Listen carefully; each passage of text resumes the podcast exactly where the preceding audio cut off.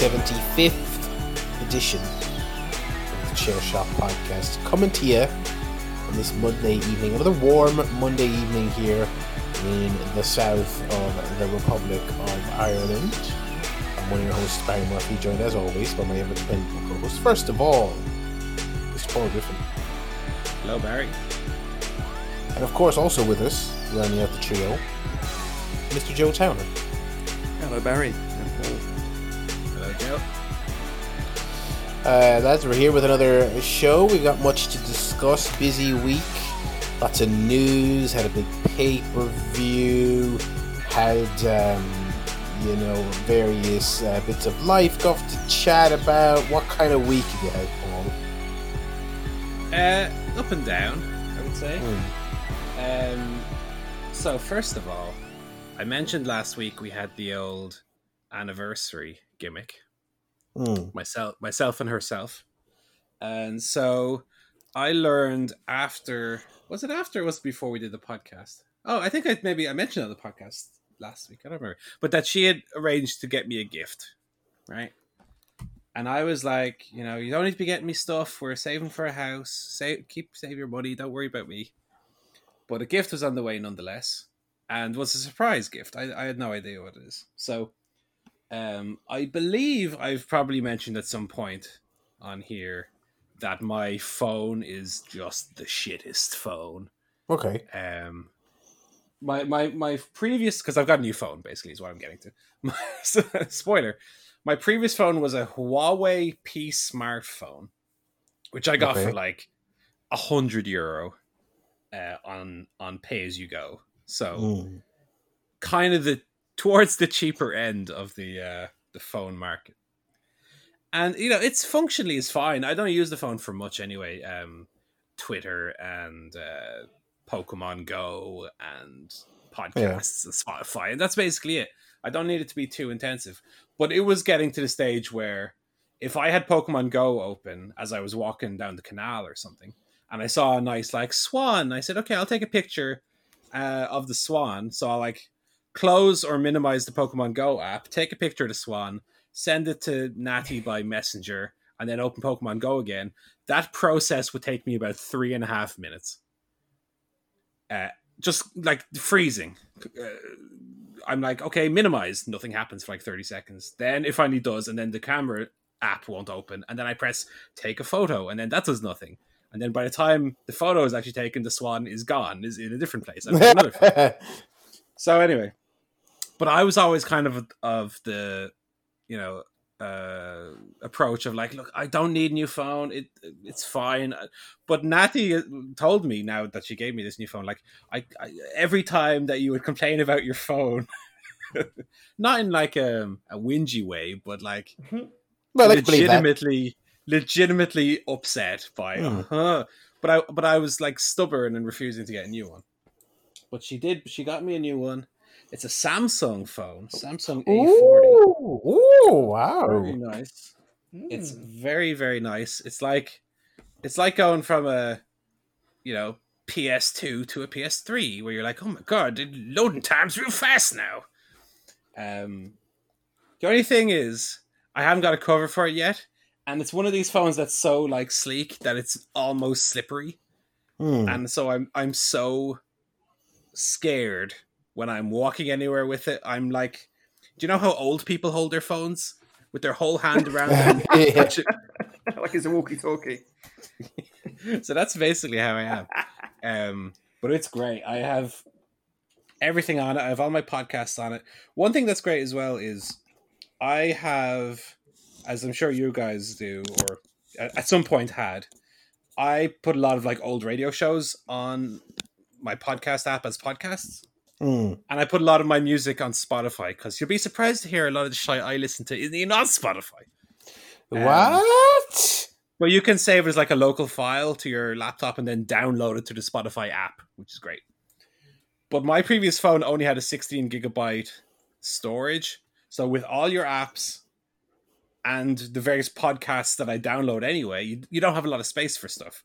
So I was having to like put 10 MP3 files on the phone, listen to them, and then put 10 more on and remove the 10 I listened to. And so it was like a whole thing. And now I've got like 200 podcasts uh, stored because I have now a 64 gigabyte storage, Ooh. which isn't, in computer terms, isn't a load, but for a phone, given I've never had one of that storage, is great. yeah. Um, and yeah, I've I've exactly duplicated my old phone to my new phone, but the performance is way better. The interface a lot nicer as well. Hmm. Um, so that's great. Very happy with that. On the other side, I mentioned about two months ago that I had been to the dentist for a, a filling on one of my teeth. Right? Hmm. You got a Uh, phone now- put in there. Oh, yeah, yeah. Natty bought me a new tooth from my mouth as well.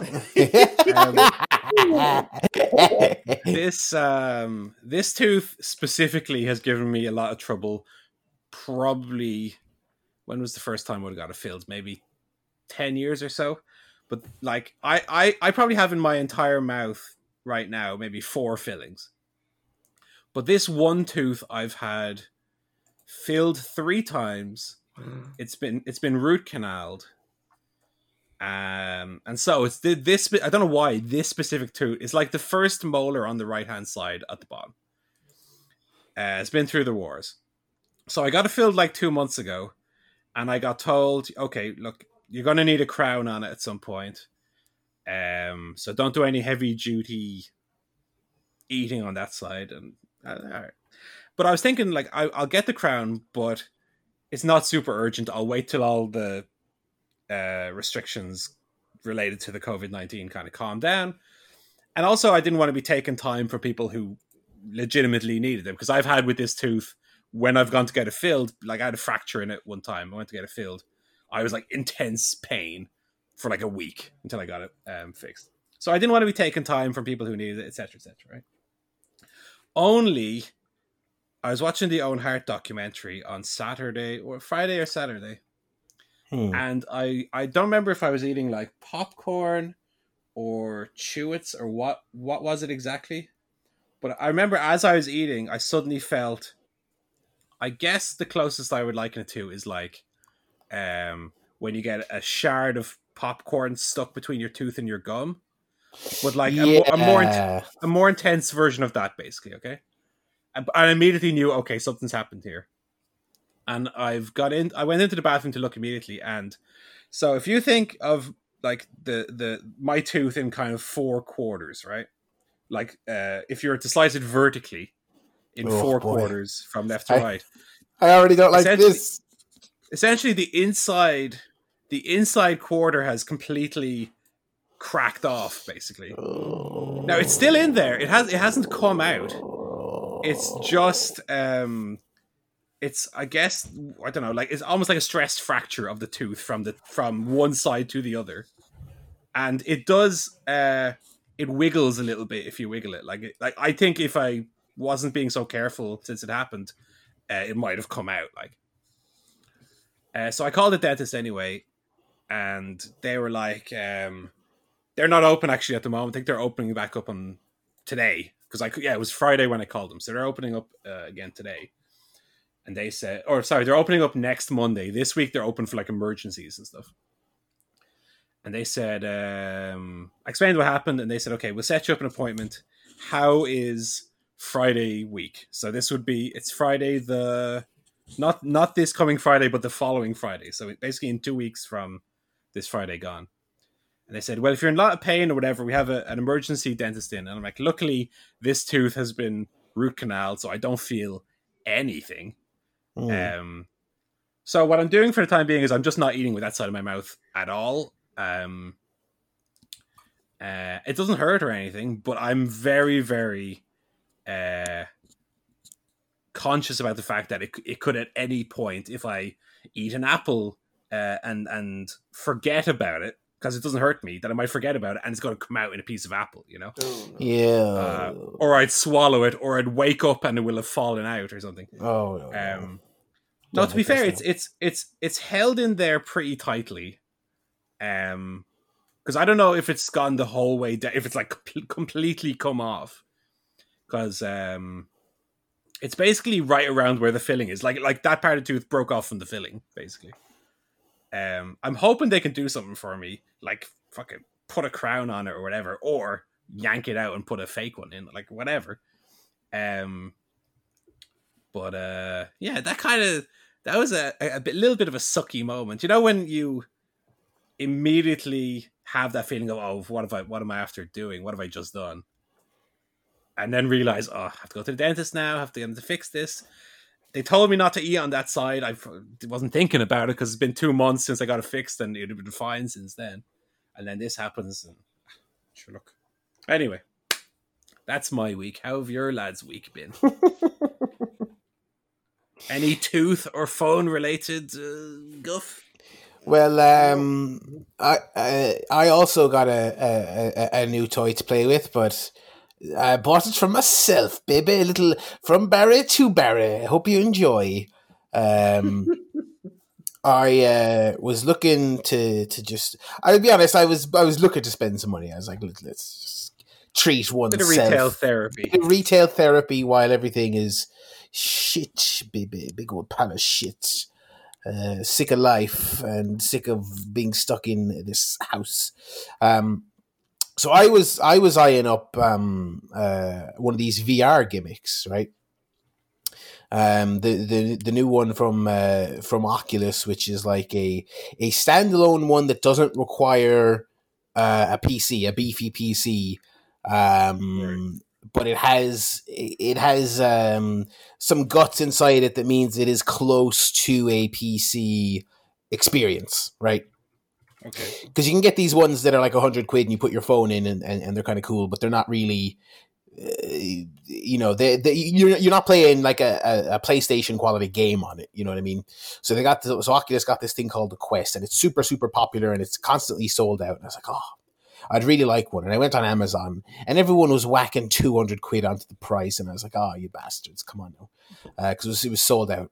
And so I was like, oh, well, I won't bother. So, and then uh, just as I was making my peace with not bothering to get one, uh, I, I, saw a tweet saying they were back in stock from the manufacturer at this price. So I said, fuck it. And I very quickly bought one before I had a chance to talk myself out of it. Um, so I got that delivered during the week, um, or yeah, last week. Um, and I have to say, I am absolutely loving it. I really, really, really love it. Um, I think I talked about my my trials and tribulations with the PlayStation VR on here um, at the time. I was going to ask, do you have you have the PSVR or no? Yes, I still have it. I was thinking of giving it away, um, but first of all, I got it when I got it pre-owned. It was like half price. That was about two years ago at this stage. Um, so I don't know what I would fetch for it, especially because I don't have the box. Um, so I didn't really bother. So it is in a bag, uh, like I think it's buried behind the luggage I no longer use. It's not. It's not. It's nothing even close to to hooked up anymore. Okay. Um, and you know, to briefly uh, summarize, if you, if you didn't listen way back when or, or whatever, you don't remember it. You know, the PSVR is cool, but it's just the the tracking issues are just too persistent for me to really enjoy it. And uh, as well as needing a certain amount of space in your living, uh, your whole your residence, you also have to constantly be within shot of this camera, the PlayStation camera, because that's what tracks you. So if you're getting crazy and you're flailing around like a madman, and in your madness you step out of the frame of the camera, the game goes, "Oh, why you do it? No, don't do that. No, game broken. Now you've gone out of the, the, way of the camera." So that so it's very very it's very difficult, and it's very the whole process is very ramshackle. But the the thing about this Quest gimmick is that it's got inside out tracking, which basically means the headset has cameras built into it. So you're not plopping sensors around your around your room you just you put the headset on and you just play the game. That's just how it works. Um, and it comes with two motion controllers and all that jazz. So um, early impressions are really really good. Uh, I bought Super Hot, which was the game I, I kind of really loved on the PlayStation VR. Um, and I actually finished it, which I was not able to do on the PlayStation. Um, and it's it's great. It's it, the, picture quality is great. The the motion controls are super responsive. I had zero uh, tracking issues or anything at all like that. Um, and uh, yeah, early impressions are, are really really good. I can kind of see what the hype is about the uh, uh, about the device. Um, it's really really cool. Um, uh, and the the novelty sort of hasn't really worn off uh, on me yet. Of of you know because I've done I've, I've done quite a few little VR things at this stage. Um, but it's still cool when like uh, they have a, a an Oculus TV thing that's like some curated VR documentaries and short films, and and you know when they plop a 360 camera halfway up Everest, it's still mental. It's still mental to have a headset on and look around and and, and get a and get a sinking feeling in your belly, like oh I don't, don't like this. Um, uh, so it's really, really cool. So yeah, uh, I am uh, really, really happy with that purchase. It, it kind of feels like the, um, uh, the leap forward I think a lot of people might be waiting for for VR to make. As I mentioned, the tracking's better, but also no wires. The PlayStation VR, you have a big fucking massive like uh, a wire that I think would be used to hook up a computer in the seventies. you know, uh, it, it's you can as you move your head, you can feel the physical weight of this very thick wire connecting to the PlayStation. Um, yeah. it's uh, definitely that one big penis vein of the cable world. Did you you you you had you've used a PSVR, Paul? Yeah, indeed. Yeah. Okay. Yeah. So it's it's you know it's I, I, the weird thing about the PSVR is it's it's ramshackle enough that it's kind of annoying, but at the same time, I kind of appreciate it. it it's like it's it sort of shouldn't work, eh, you know, as evident by the fact that you use those those PS3 Move controllers. You know, it's it's a very weird mm. cobbled together thing. I think it's great to give people their first taste, but I, I just found it very frustrating. Uh, so yeah, this no no wires, two motion controllers in the box that are purpose built. Again, you know the, the, those those PlayStation Move controllers, they're very hokey and they're not they're not great, and they they they die after forty minutes of use, and just you know. Um, so yeah, if if anyone you know, it's not it's it's I'd say it's reasonably priced for what you get, but it's you know it's 400 quid depending on what model you get. So it's not exactly just just just get it on, on a whim. Um, but uh, I, I would say between a not having to have a, a, a grand's worth of a pc to run the stuff on it um, uh, is is certainly a, a big plus. So yeah two thumbs up on that so far. Very good. Yeah i mean the thing with playstation vr is yeah you always feel very plugged in even mm. though it's for intents and purposes supposed to be like a wireless experience. Mm. You always feel very connected. Um, that being said, I my fa- favorite game of a few years ago was a PSVR game, uh, Astrobot. Yes, which I oh I'd love a sequel to that. Where's that, by the way? Um, I, I, wouldn't be surprised because I think because the PSVR has been a massive success, so I would not be surprised if if that's uh, on VR two, which I'm certain is a thing. I'm certain that's a thing. Mm. Yeah, I mean, aside from Astrobot, I, I kind of dipped into a handful of games, but nothing grabbed me like like that one did. Um, and that's that's the only that's the only uh, uh the um kind of uh, not not even criticism. Just one thing. I, I think that the PSVR does have a better library. Um, it's been out a bit longer. Um, uh, the the quest can run a lot of the a lot of the very acclaimed um, uh, uh VR experiences, but it is a standalone headset that I think has a smartphone chip in it, so it's not the beefiest device in the world. Um, uh, and then you have stuff like you know Astrobot's like first party, so it's exclusive, so you're never going to get that. Um, I would if I absolutely would have bought Astrobot a second time if it was on if it was on this this device because I definitely would have played it again. Um, but yeah, uh, so I will keep dicking around with that and uh, um, uh, trying out the various doodads on it. The other thing I'll mention briefly, just just while I'm talking about it, I played. There, there's an episodic Star Wars game on there, right? Mm-hmm. Uh, so it's three episodes and it's seven quid an episode, and it's really weird because because the value proposition of VR games is very very weird. The episode is like forty minutes long which like for a regular game, seven quid for a 40 minute experience would sound like a rip off, but everything on VR is kind of expensive, so it was actually kind of all right. But that's a whole a whole other thing. And it's basically it's very much just a uh, uh, going through the motions. Look, you're on a Star Wars ship, or you're in warp base. Oh, here's a stormtrooper. Isn't it cool? Oh, there's Darth Vader. We made him really tall, so you have to look up to see him. Um, uh, but it's all right. Uh, and hey, when you pull the trigger, you the lightsaber goes zoom, and then when you pull it back, it goes. Shoo. That that will be great always. So um, um, yeah, so those are my those are the two things I, I played around with, and beyond that, that was uh, that was life guff. Really, I had another I had another week of being indoors doing nothing. Um, it's been it's been really warm uh, in in Ireland the last week, and I've been trying to kind of you know go out for my walk and all this other shit to to to make the most of it. But you know, there is only so much we can do currently in in, in the current situation. Mm, true.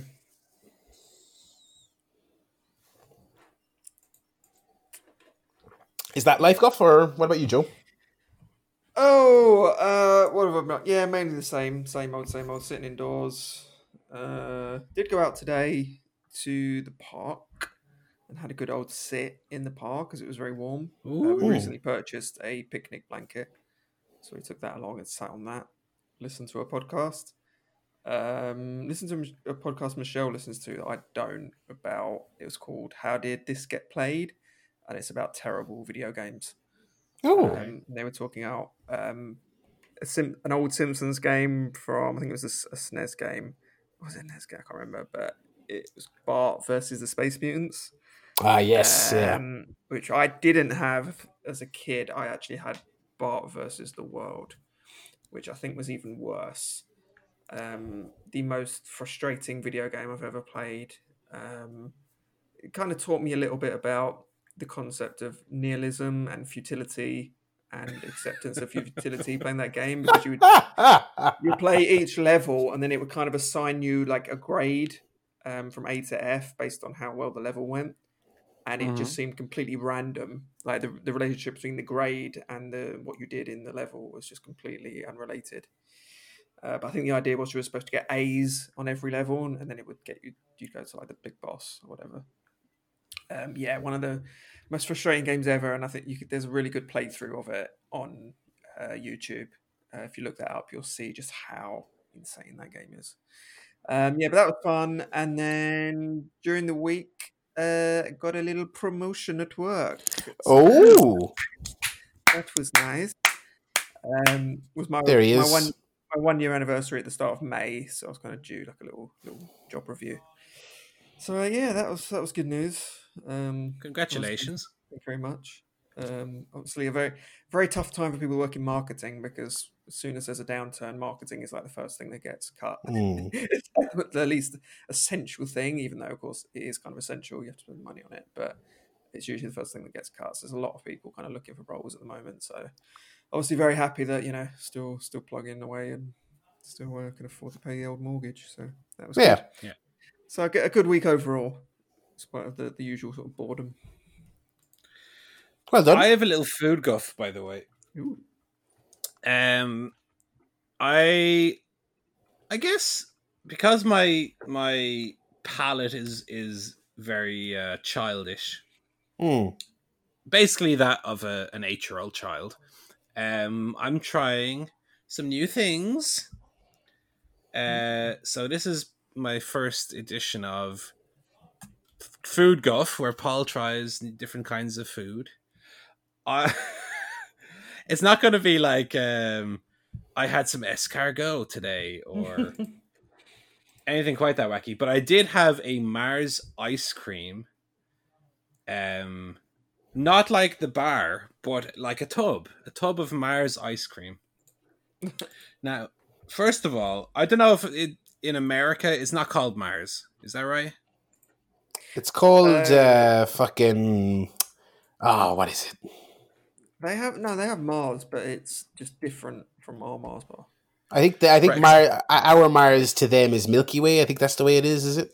Yeah. Okay. So they still have Mars, but it's just it's not like a Milky Way. Okay. Because over here in the United Kingdom of Great Britain and Northern Ireland and Ireland, um, we our Mars bars is is nougat with a caramel on top of that and then chocolate around it. Yeah. Um. Yeah.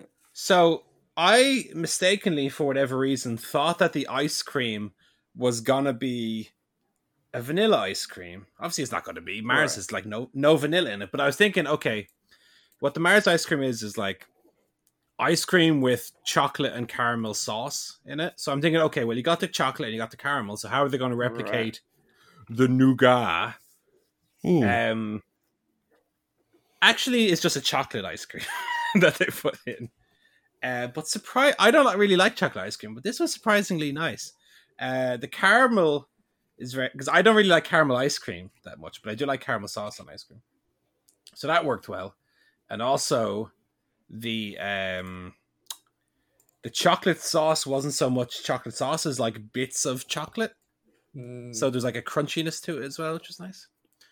So I give it my highest ever food guff rating so far of it was pretty nice. Um not sure I get it again. I did also have a bag of uh speaking of things that have different names in America. To counteract the ice cream, I also had a bag of wild peppery rocket. ooh, Um which one is rocket in America? arugula. arugula. That was very nice. I'm a big uh, rocket. I'm a like Elton John. I'm a rocket man. um. So there you go. So uh, I'll try something that I've never eaten before once a week. It'll often be Yeah. some kind of sweet variety. Try- trying trying out new foods like ice cream. don't, don't get too adventurous. Well, I mean, I'd never seen it before. I only saw it in the shop for the first time, and I said, "Well, Yeah. I like Mars bars, and I like ice cream, but never have the Yeah. twain mixed." Oh, So never have the main Twixt. What? Oh! Twi- Twix next week. It was very. It was good. It was good. Surprisingly good. Uh, okay, so where do we want to go then? Do we want to talk about some kind of media, what people can watch and stuff? Yeah. Uh, who has seen a bit of Telly this week? I haven't really seen anything new other than what I've been chatting about. So, uh, what about you, lads? Uh, been watching more 90 Day Fiance. Um, so we just finished season three, which was a, a belter, lads. I don't mind telling you. They talked about that Um, on Half in the Bag today. Are you the one who spoiled it for us? oh yeah, yeah. They I, they did mention that. Yeah. Um, no, I didn't spoil it for them. Okay. Okay. Um, yeah, yeah, yeah. No, it's it's it's a fascinating season. Um, there's a guy on there called Caesar, who is a gentleman. Cody Rhodes. Caesar, Caesar. He he's from I think South Carolina or North Carolina. I can't remember, but he Okay. has been in a in a quote unquote relationship with a Ukrainian woman for five years. How many teeth does he have? Because that's how you tell if it's from north or south. well, he has all his teeth. So is that Okay. North, is it? Okay. uh, I forget. Um, so he's you know he's a nice gentleman. He works in like a nail bar as a nail technician, just kind of normal guy. S- Very kind of friendly. Got lots of lots of pals and seems to get on well with everyone. He's like kind of a norm, no, seemingly normal guy. Um, but he's been in a, in a quote unquote relationship with this Ukrainian woman for five years uh, online. They've never actually met even once. Okay. Um, not only that, he is sending her money every month uh, to the tune of I think around four hundred dollars a month to help her pay for various things. Um, again, they've never met; they only met online. But he's kind of in love. He thinks this is a real relationship. Um, it's finally got to the point where he's kind of insisting, "Hey, yo, come over here. I'll pay for your plane ticket, etc., etc." She says, "Let's meet up in Mexico." Okay, so he pays for this whole trip to Mexico, buys her the ticket, uh, or no, he sends her two thousand dollars to buy a ticket, and then he has to go down there. He rents the, um, you know, gets the room. He he's also going to propose, so he organizes this like romantic meal for two, which costs him like another five hundred dollars. Anyway, she doesn't book the ticket, so he goes online and books it for her. Um, and then she still doesn't show up. So he's sat in this hotel room in Mexico all by himself. Oh, Um, he goes and has the romantic meal by himself. Um, and it's incredibly sad. And the funniest part is though that he takes with him not only a uh, he takes a two hundred dollar engagement ring with him because he literally has no money left. That he only had two hundred dollars to buy a ring, so he takes this engagement ring with him. He also takes a suitcase full of um, edible candy bra and panties as well. Oh. So while he's Maybe sat- he was doing food guff. That was his new thing to try that week. yeah. So while he sat there on the bed, Um, essentially Dressed tried- in edible panties. No, Uh, he, he wasn't wearing them. I think they were for her. Okay. So he sat there on the bed, like just distraught that she's not going to show up, and he's wasted five years of his life, and he thinks he still loves her, and he thinks he can win her around still. And the whole time, there's just this open suitcase full of edible panties and and bras behind him, and it is such a stitch up by the production crew to have. Every time they have a shot, this stuff is in the background. It's hilarious. Um, also Oh. very sad, and I think they're very much taking advantage of this poor man who's being Yeah. humiliated on television and doubtlessly, you know, he's broke, he's been humiliated. It's something that can be very dangerous. Hopefully, he's all right. I haven't kind of seen any of the follow up, um, you know, shows, but God, it is it is good. Um, lots of other great characters on there. I, I urge anyone if you want some good shitty TV to watch, it is. I just become addicted to it. I've started trying to find out how I can download all the spin off shows because there's about eight of those as well. Um, so Right. to get hold of those. But yeah, I've been. That's mainly what we've been watching all week. Every time we get a chance, just whack on a bit of 90 Day Fiance. That Yeah. is sad, though. I mean, I've never been uh, so much so naive, I guess, to um, fucking be sending money to some person. But I've, you know, I've been in uh, relationships previously where, um, you know, they they end, and you're you're kind of in such a state of denial, like this Mhm. guy was. Where you think uh, ah, I can wait, and looking back now, I think, well, like of course it was it was over, but you're you're in such denial that you think, like he like he says that he can still like win her around and stuff. It's like Yeah. you're not going to win her around, lad. Yeah, At this she- point, Gold digger who's taking all your money. She's probably got about eight different blokes on the go. Yeah. sending her Oh, yeah. Um, so I hate I hate to take the piss too much out of him, but that was probably very funny. I yeah, it's a it's one of the kind of sadder cases on the show, but the funniest part obviously was just the fucking edible candy bra. Like at that point, it was kind of like, well, look, I feel sympathetic, but what on earth? Dude? Well, I'd say that that episode is almost the perfect uh, encapsulation for the difference between sympathy and empathy. yes, yeah. Uh, Yeah. So that, that was good. Also finished um, the Last Dance, the uh, Chicago Bulls uh, documentary. So that was that was good. Not a lot to, to say on it. It kind of yeah. more of the same the last few episodes, but it was it was it was a really interesting show. I'd like to see kind of more like that. I was thinking maybe like a Mike Tyson um, edition would be re- really interesting. Mhm. Uh 'cause I was kind of thinking of people that are still sort of around and could actually be interviewed and that are interesting enough to warrant that kind of s- series. There aren't too many people really, if you think about it, in terms of kind of famous athletes. So I'd love, I'd love especially American ones who have kind of crossed over.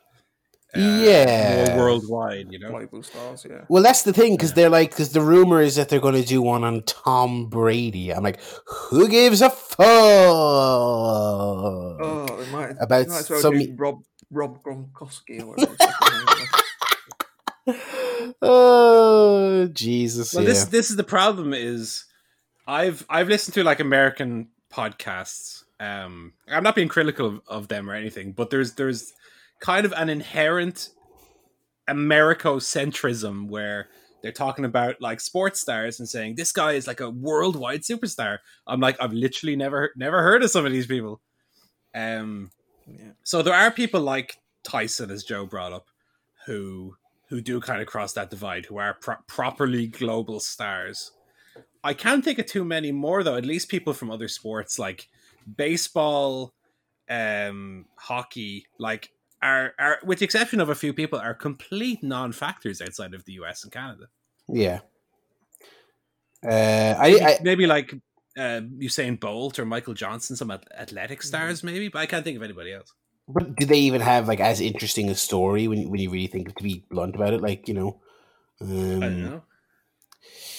Yeah, I don't know. It's it's. um I think uh, Tyson's actually a good suggestion, um, because that is someone that has worldwide play, you know.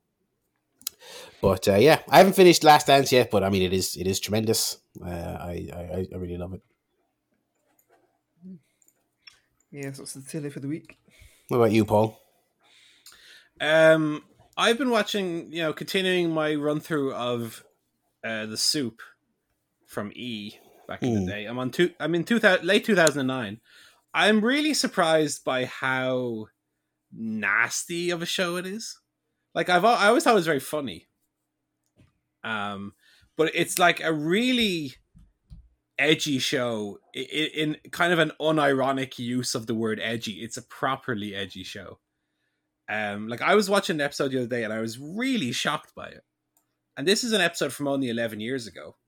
But you know, the soup is is is a clip show where they they show wacky clips from TV, and Joel McHale does like a funny funny commentary where he, where he takes the piss out of them. Often he's like quite nasty about celebrities and stuff like that, but it's like it's done in in the name of comedy. I don't think he's hmm. particularly mean about these people. He often has them on the show, people he rips the piss out of. But like the clip of the week this week um was Sofia Vergara on The View, I think. And they had a picture of her and her, her son, who was like 18 at the time. And I think she must have only been about late 30s maybe and they're like oh you're you must have had your your son so young you you look at the same age blah blah blah you must have had him when you were 12 and she goes 13 i was raped oh, right no, and then no, McHale no, no, no, and then no. McHale makes a Roman Polanski joke, and then What? the show ends. I'm like, what am I watching? Yeah, What's this? The Eric Andre show or something? no, because What? this this was also around the time where Polanski got arrested in Switzerland, and there was a threat of him being Oh. extradited back to the US.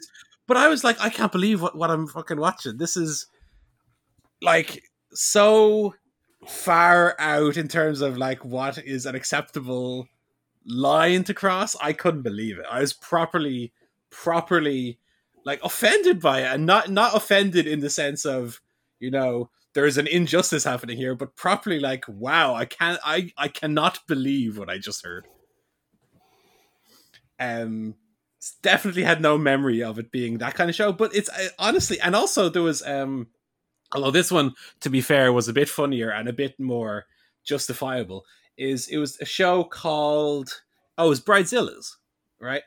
And there was one bit where one of the women of the bridal party had done something. They're trying to get into a club and had like done something to uh, piss off the doorman, and they weren't going to let the bridal party or the hen party, whatever it was, into the club until she apologized for what she did. And she's in the limo going, I'm not apologizing to a doorman. A doorman. And just like putting the fucking doorman down, right? Hmm. Joel McHale goes, does the little punchline, and then goes, You vile, horrible bitch. Again, I'm wow, Jesus Christ. Don't pull any punches. Um, but des- despite those things, that show is still very funny, even though, fucking hell, I'm, I'm like uh, a kid hearing the F word for the first time. Or like, Jesus Christ, I shouldn't be watching this. Uh, I don't think I've watched anything else apart from that. Okay. Well, it sounds draining, so I'm not surprised. it is a little bit. I, I usually watch it last thing before I go to sleep, so that I'm properly exhausted and can just doze off. Uh, I'm not watching anything new. I don't really think. Uh, I watched the most recent. I got the last two episodes of, uh, or at least as they're airing over here, the the Harley Quinn show. Still enjoy that. That's fun.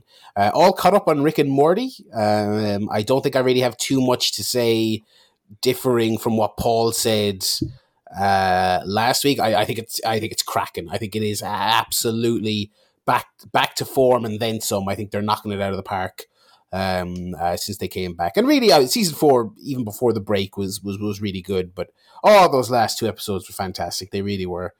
Um, uh, so loving that. Um, I didn't realize, by the way, that Rick and Morty is on the All Four app up to like Ye- the newest episodes. Yes, yeah, I yeah. didn't, I didn't know. Uh, it's yeah, it's very weird. Um, and then, and it's weird because it's I think they it's just in fact the the newest episodes because I think the season one to three are still on Netflix. Okay. Uh, uh, and then and then at the end of June, Netflix are getting the full season four. I don't know. Obviously, there was some kind of uh, contentious uh, uh, uh, bidding war for that. I would imagine. Um, Mm. but yeah, yeah, the All Four app is is great. I was actually I I ended up not doing it because I have ten million video subscriptions at the moment. But they now do uh, All Four now does a, a an ad free version for a few a few quid. Um, but I was like, ah, part of what I like about it is that it's free, so I'll keep it that way. um, but uh, yeah, and the other thing is just loads and loads of Simpsons. I mean, I'm finding myself, you know, as the uh, current situation uh, unfolds, I, I, am really, I think we talked about this with Movie Guff uh, a couple weeks ago. I, I'm not having really the energy to play a new game or start a new show or or watch a movie I haven't seen before because the energy levels and the commitment required for that are a lot. Like I don't want to watch something new and just because and just not get into it because I'm just not feeling up to it, and then you know not not you know miss out on something I might actually enjoy. So I'm just watching loads of The Simpsons. Um, I think last week I I was just on the first episode of season two. I'm now like halfway through season three. Um, uh, and it's great. I don't have too much more to say beyond what I said about season one last week. Obviously, season three is that real kind of turning point. Season two, uh, very much feels like it's it's you can group it in with season one. It's that same style of show. Um, although one thing I did appreciate was that it, it's it gets immediately self-referential in the second season, which I really appreciate. They've uh, the the joke about letting any old cartoon character get a, a Thanksgiving Day float. uh, there's the a Simpson on a T-shirt. I never thought I'd see it. Like they were straight away like referencing they were the hot thing of, of the early '90s, which I love. Um, and yeah, season three is, is when you're you're now starting to kind of get into that groove. Things getting a little a little a little more out there, but not in a bad way. And uh, the episodes are snappier, a little bit quicker, uh, a little bit more quick fire with the jokes. Um, yeah, so uh, still still great, and we are t minus four days till we get that sweet sweet four by three aspect ratio on the on on the Disney gimmick. Um, so we successfully yelled at them enough times to do that. Uh, we just got to keep yelling for the director commentaries, and then we're golden. Uh, sp- speaking of The Simpsons, I've had an idea for a new feature uh, just mm. before we came on air. Um, so what I thought I'd do is I was thinking about how long it would take us to overtake The Simpsons in terms of episodes because uh, this is number 475 uh, of mm. the hmm. Chair Shot podcast, and I believe The Simpsons is uh, let me just check 684. Um, wow! Obviously, we do, we're, we do, we're a bit away. we do probably twice as many episodes as every year. So I think I don't know. It's a, it's a few more years to catch up. I was thinking of looking at what their episode 475 is, uh, and just just kind of having a look. So obviously, we've all stopped watching the show, so we won't really be familiar with these episodes. So I'm just going to read out the um, the plot description from Wikipedia, and we can kind of see what see what we make of it. See if it sounds entertaining. Okay, so here we go. So this is season 22, episode 11 of The Simpsons. Um, it's the 11th episode. It originally aired on Fox Network on January 16th, 2011. It follows the efforts of Waylon Smithers to earn Mr. Burns' respect by turning Moe's Tavern into a successful gay bar, leading Moe to become more popular as a gay man than Smithers. Uh, episode title is Flaming Moe. Um, it elaborates. Good title, to be fair. Uh, is it? Well, I mean, it's it's a callback to Flaming Moe's. Yeah, yeah. Call, yeah. call back to a superior episode. Um, well, yeah. There's a what, good chance I watched this episode. Really? I, I, I, I, don't think I've seen this one. Yeah, I have no memory of it, but that would have been when I was living in France and I was still, still doing the uh, Family Guy, Simpsons, uh, Cleveland Show, right, right, right. Uh, South Park. Like I don't know, there was no American Dad. The four cartoons every Sunday. I was still watching all, all of those. Yeah. Um, if I just, I'll read through the plot, and as soon as we start to get bored, I'm just going to stop. Okay. Um, Waylon Smithers learns that he is not included in Mr. Burns' will. When he confronts Burns, he tells Smithers he only respects self-made men. Dejected, Smithers tries to cheer himself up by going to the League of Extra, uh, the League of Extra Horny Gentlemen, oh a gay bar. but Paul like that one but is denied entrance because he is not as attractive or fashionable as the rest of the clientele. Stopping by Moe's tavern instead, he notices how slow business is and proposes to Moe that they refurbish the bar and make it into a gay bar. With the encouragement of other gays who were not accepted into the other bar. Smithers hopes to earn Mr. Burns' respect by building a successful business in addition to having a place in which he can feel accepted. They turn Moe's into an ultra trendy bar, gay bar called Moe's, without the E. Uh, Moe's new patrons come to believe that Moe too is gay, a misconception he encourages for fear of losing their business. He becomes more popular than Smithers, so popular with the local gay community, in fact, that they push Moe to run for city council Oh my god, what? What a jump that is! to become the first openly gay council member. Oh fucking god almighty. Uh, Smithers attempts to out Moe as straight while Moe is announcing his candidacy by demanding that Moe kiss him. Puckering his lips, Moe leans into Smithers, but at the last minute can't and announces he was lying. He asks for forgiveness, forgiveness and hopes that they understand his needs to be accepted. The crowd is disheartened and angry and leaves. Uh, but before Moe leaves, he grabs Smithers and kisses him, saying, like frisbee golf, I'm glad I tried it once.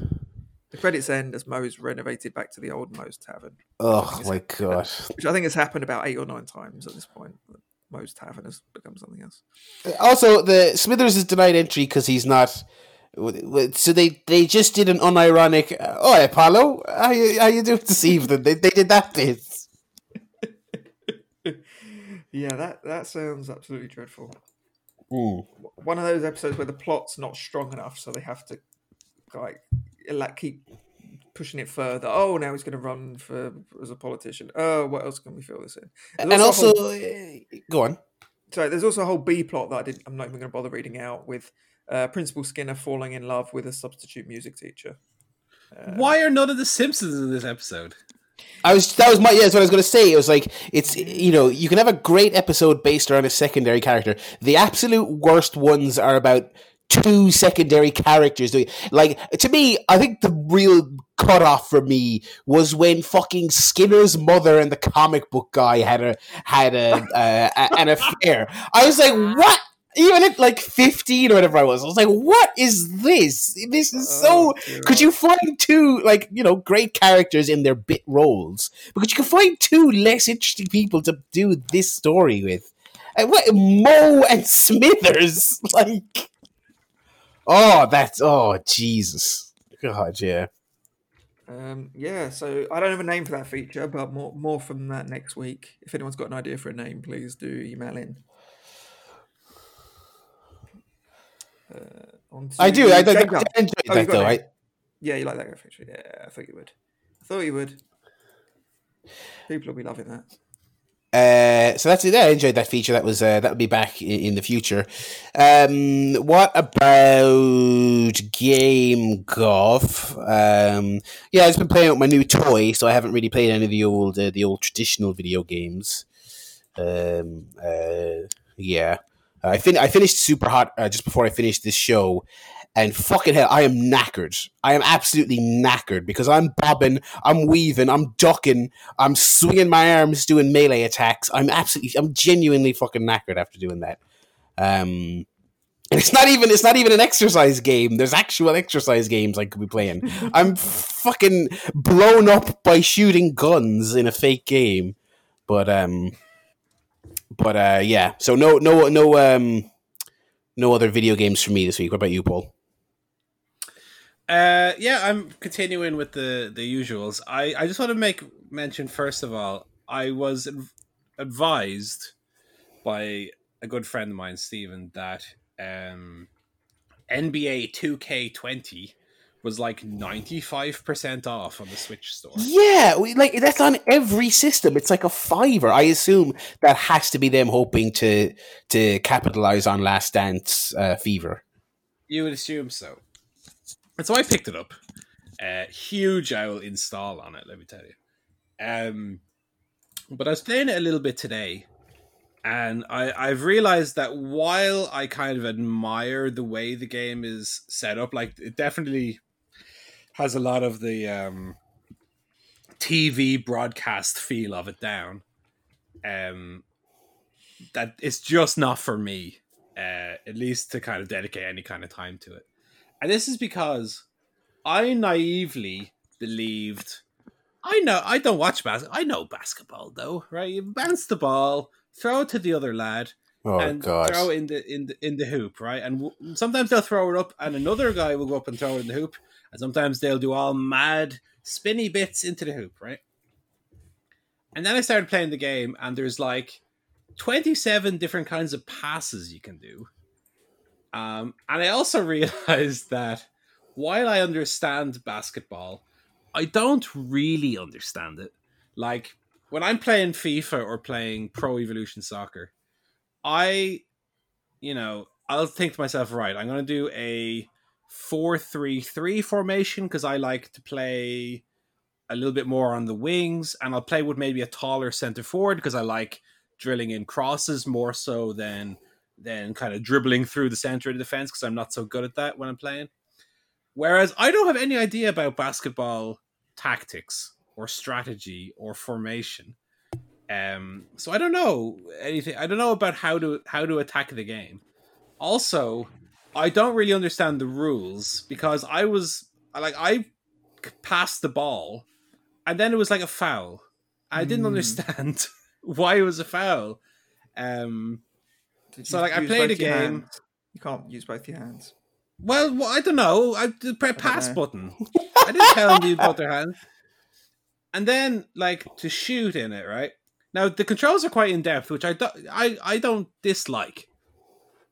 The controls are quite in depth. So to like shoot is you hold the Y button and you get a little power meter, same as you do in FIFA, a little power meter, or you can move the right thumbstick up and then Ooh. release to you know.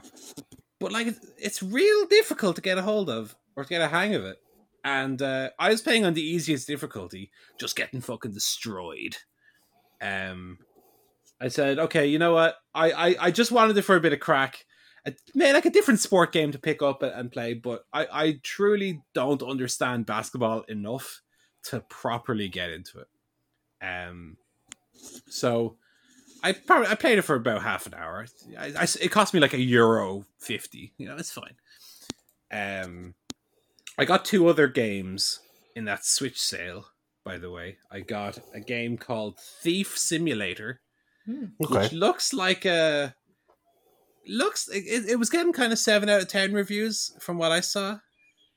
It looks like a kind of dumbed down Hitman in a way. Like you're you're breaking into houses Right. and it's kind of a I've never- little yeah. sandboxy. Okay. It was again two euro or something. So yeah, go for that. And I also got a game called Old Man's Journey, which Oh, seems to be a, a kind of side-scrolly adventure game. Like I, even though I, I had reservations about Kentucky Route Zero, I did quite enjoy it, and I, was kind of still hungry for that kind of game. So again, I picked that up for like a euro. Um, but aside from that, I have still been playing Breath of the Wild. I am 25 hours into this playthrough now. I've done three of the Divine Beasts, and I have about 70 shrines done. So I'm making good, decent progress through it. Um, I can't imagine that's going to take me more than another 20 hours.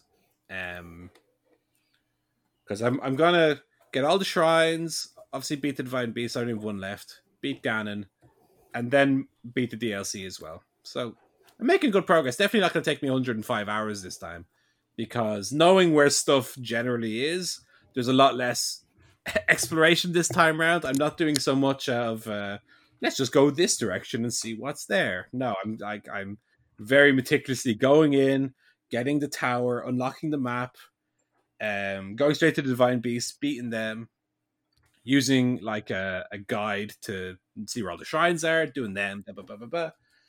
Um, yeah, really enjoying that still. I find that um, when I play the divine beasts, I I found them a lot harder first time round. Uh, now that sounds obvious because yeah, well, of course you beat them already, but this time even without remembering necessarily the puzzles, I'm able to do them this time around a lot easier than I was last time. Like I was really getting stumped first time around. Like, what am I supposed to do here? But this time I've beaten them all pretty handily. What I'm doing as well is I uh I wanted to like reach a milestone of 60 shrines before I, I did the third divine beast. I'm gonna get to 90 before I do the fourth one, and then 120 and then Ganon. So I'm trying to segment the game up that way. Uh, but yeah, still enjoying that. And then finally, Football Manager, which Mm, mm. I I I definitely felt like I was starting to kind of run out of fumes on it a little bit. Um, I reached my tenth year as Man United boss, and I yeah I decided you know what I, I've I've done this Man United thing long enough. I am leaving, and I resigned, and I became the manager of Juventus Ooh. um, signed a few of my old Man United players. Some of not not the stars necessarily, but some of the uh, the younger boys. I uh, the the biggest player I bought was my goalkeeper, uh, Rob Koopman from the Netherlands, Mm. twenty four year old goalkeeper who I basically trained up in the uh, first team since he was like nineteen. Uh, cost me one hundred million uh, euro. Okay. Uh, I also signed a backup keeper from Gremio in Brazil on a free transfer. And let me tell you what happened. Okay, I didn't realize this at the time, but the free transfer I got is one of those ones where, even though it's a summer transfer window, he will move first of January. Ah, is that I didn't realize that. I, um, no, he's like 22, 23. oh, okay. Maybe, maybe it is. I don't know. But that was the deal anyway. Um, and then, so I plowed on with kind of my one goalkeeper, and then the kind of the secondary existing Juventus goalkeeper because I I knew I wanted to buy my Man United keeper, so I sold the one that Juventus had. He was like thirty two anyway. I was like, get the fuck out of here, you're too old.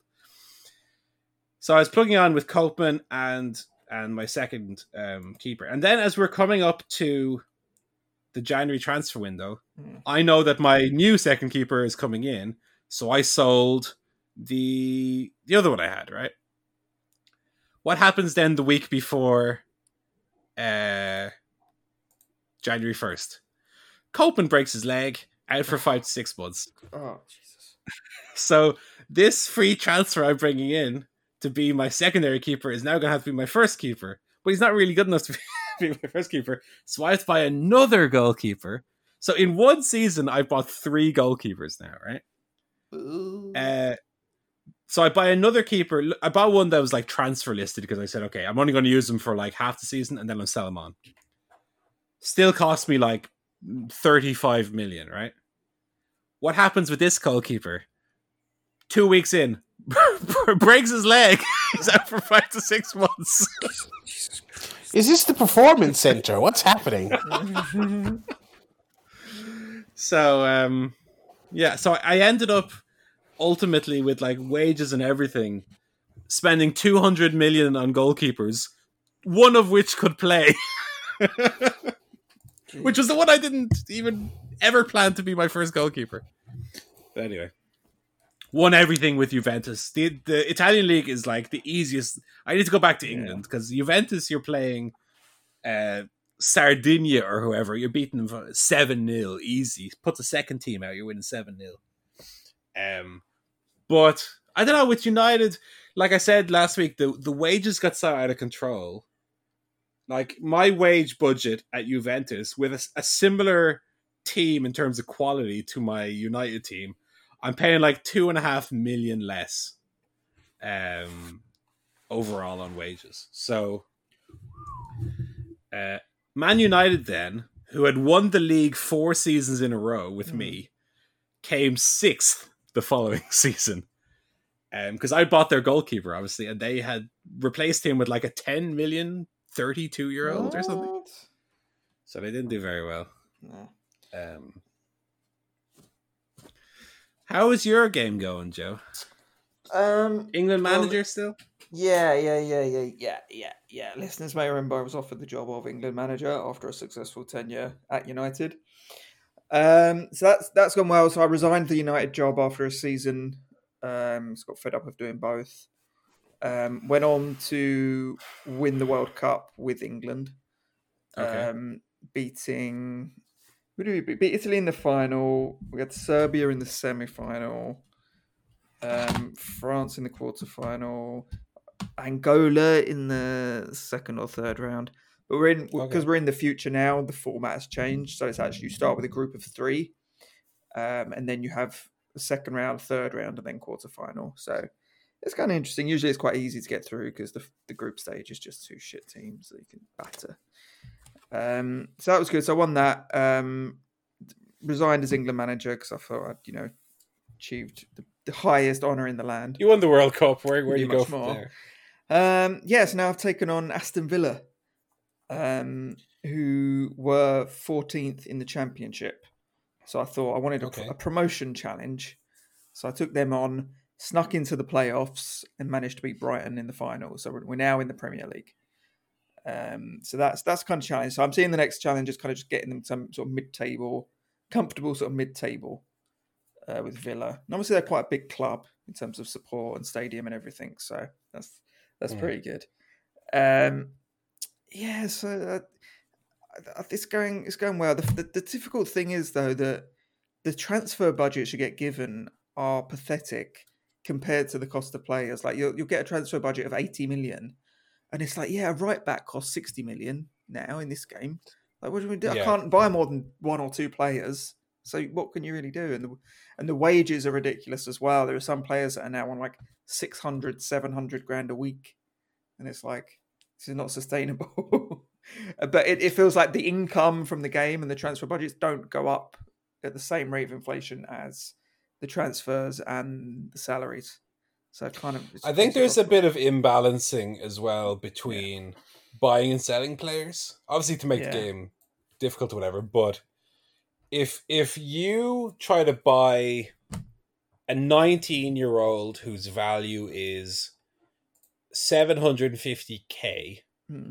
you'll suggest, yeah, you know, you might even go like 10 mil. I suggest 10 Yeah. mil. Yeah. That's a good deal for someone whose value is 750,000, 10 million. And they're like, no, we want 119 million. And you say, well, that doesn't make any fucking sense. And then when Arsenal are coming in for your 19 year old who's worth 750k, they will not go above 2.5 million. You're like, why? Yeah. Like, Yeah. it makes it impossible to buy youngsters and impossible to sell youngsters for any kind of value. yeah. And I would rather that, you know, the price for buying youngsters came down a little bit and the price for selling them would come up a little bit and meet somewhere in the Mhm. middle because there's no incentive to invest in youth because they're prohibitively expensive. Mm. And there's no uh, point to invest in your own youth because you won't be able to make any money off selling them uh, ultimately, you know? Yeah. Um, so it's a bit, a bit annoying. I did make my son in the game as well. Oh yeah. How's name? your son getting on, by the way? Oh, he's great. He he- won. Um, obviously, he was in the England team that won the World Cup. I wasn't gonna. And of he, course. he did win. He did win the Golden Ball at the World Cup. so Oh, very proud, very proud. So he's still a Because my son, um, my son, when he was created, he only has a potential of like two and a half stars. So I was Oh, worried really? right away. Yeah. That's weird. Um, my son is called El Hijo del Paul Griffin, oh, he's Mexican. which shows as as E Griffin. Um, He I think he's still at United. He's like he's a target man centre forward. okay. Um, but I I left United the season after he was generated, so Hmm. and I didn't I didn't bring him with me, so I don't know how he's doing to be honest. Hopefully, all right, but uh, I've I'm not sure- got I'm that sure. far. I- Sure. yeah, I'm in my second season with Juventus now. I haven't come up against United because I, I think United got knocked out of the Champions League by Valencia or something. Hmm. um, even with like the two best center forwards in the game, and still a pretty damn good team. Um, but yeah, I don't know the Juventus thing. I don't think I'm I'm going to stay there for more than two seasons because it is too easy. I think I might do an Aston Villa style Yeah, yeah, job on it. But um, yeah. It's quite fun. yeah, It's but like like you said, there there are some financial things that do annoy me a little bit about the game, and I Yeah. The other annoying thing is that um, uh, so I'm in 2038 now, Yeah. and Jurgen Klopp is still manager of Liverpool. He's 70 years old, and he is still the manager of Liverpool. So fucking. Nice. He's still got those shiny white teeth. He's still got they're even whiter than they are now. Mm. I don't think there's anything like that in my game. Um, because I do keep an eye out for just like what's going on with the various teams. The one that I noticed is I'm in twenty thirty two, I think. Right. Mm. Uh, Lautaro Martinez is still at Inter Milan. I think he's the only like big name player that's never moved to another team. Everyone else has kind of Hmm. moved around. Hmm. Oh, a, alarm just went off there. Hopefully, you guys can hear. it. Um. Otherwise, yeah, no. Jose Mourinho was the Galata- Galatasaray manager or something, and Pep Guardiola was at like Roma and got fired. I don't know. But yeah, still still fun. But yeah, I think I I think I need a different kind of challenge uh, very soon. There's your game, Guff, for you. There's your game guff. Right, who's been watching films this week? Hey, you said it like I say it, with a U in it. That's right. That's the joke. Um, I watched a couple of films this week. We watched um, Return of the King Extended Edition, Oh. which is four hours and eleven minutes long. Jesus fucking Christ. Um, I thought, I think it's the weakest of the three. Okay. um it it's definitely deserving of the derision it gets for having just the longest ending Mm. ever that just goes on and on and on and i like the movie and even i before the end was like okay come on go and natty was telling me to calm down and stop giving out at the movie but my god it's so self-indulgent and just endless and I was thinking then, like, what's the opposite? What is the movie that has like the shortest ending? Um, Dirty Harry came to mind. I don't know if you guys have seen Dirty Harry. Uh, Dirty Harry at the end. Spoilers for Dirty Harry. but Yeah. Dirty Turn- Harry turn- at the end he's shoot. lucky punk. Dirty Harry at the end shoots the bad guy dead, and then the credits roll. There's no follow up of what happened to him, or you know, very efficient with his time. Um, I think the good things about Return of the King are the things that are good about the whole trilogy. It looks fantastic. Like I said, the the set design, the the uh, costume design, etc., etc., is like astronomically out of this world good. Um, the dialogue at times is like a kind of faux Shakespeare, Mm. but uh, I don't know. I, I thought I, I thought it was very good. I thought it was very good, even if the the Frodo Sam Gollum stuff I I think is the weakest story thread or thread in the trilogy. Um, I find a lot of the the other stuff a lot more satisfying, and also the big war scene in uh, Two Towers is better than the one in this movie. So uh, it was all right. We also watched um, Snowpiercer, which was on Film Four last night. Hmm. The Bong Joon Ho English language uh, sci-fi thriller. Yeah. Uh, my second time watching it, I thought it was still very good. Definitely noticed a few cracks in kind of my overall opinion on it. Because I think first time round, I could properly kind of invest in the story and where it was going. But the the kind of intrigue wasn't so much there second time round, and you notice that like Chris Evans' character is a little bit kind of one dimensional. His performance isn't great, and little things like that. So I, I kind of you know I still hold it in very high regard, maybe like an eight out of ten, but um, definitely a movie that I enjoyed more first time round. That although I still really liked it, it didn't quite hold up on on second viewing. Whereas Hmm. Parasite, you know, I wa- I could watch till the end of the earth and I'd, I'd enjoy it just as much, you know. So, in summary, uh, not quite as good as uh, Parasite, but you know, still still quite enjoyable. I see there there's um a TV series now based on Snowpiercer on TNT. Yeah. I, I looked at the trailer for it, and you know, it, it's it's kind of a different adaptation of. I think it's it's maybe more comic book uh, derived because sure the movie was based on a comic book, a French comic book. Um, I don't know. I'm not. I'm not super. Um, I, I'm intrigued about it, but I'm not kind of compelled compelled to check it out or, or really look into it. But it's there. Uh, so speaking of finishing uh, trilogies, Barry, how was your one? Oh, I watched Reve- uh, uh, the the Revenge of the Sith, uh, which was shit. Uh, oh god, it's long and boring. Um, like you really, you really don't like.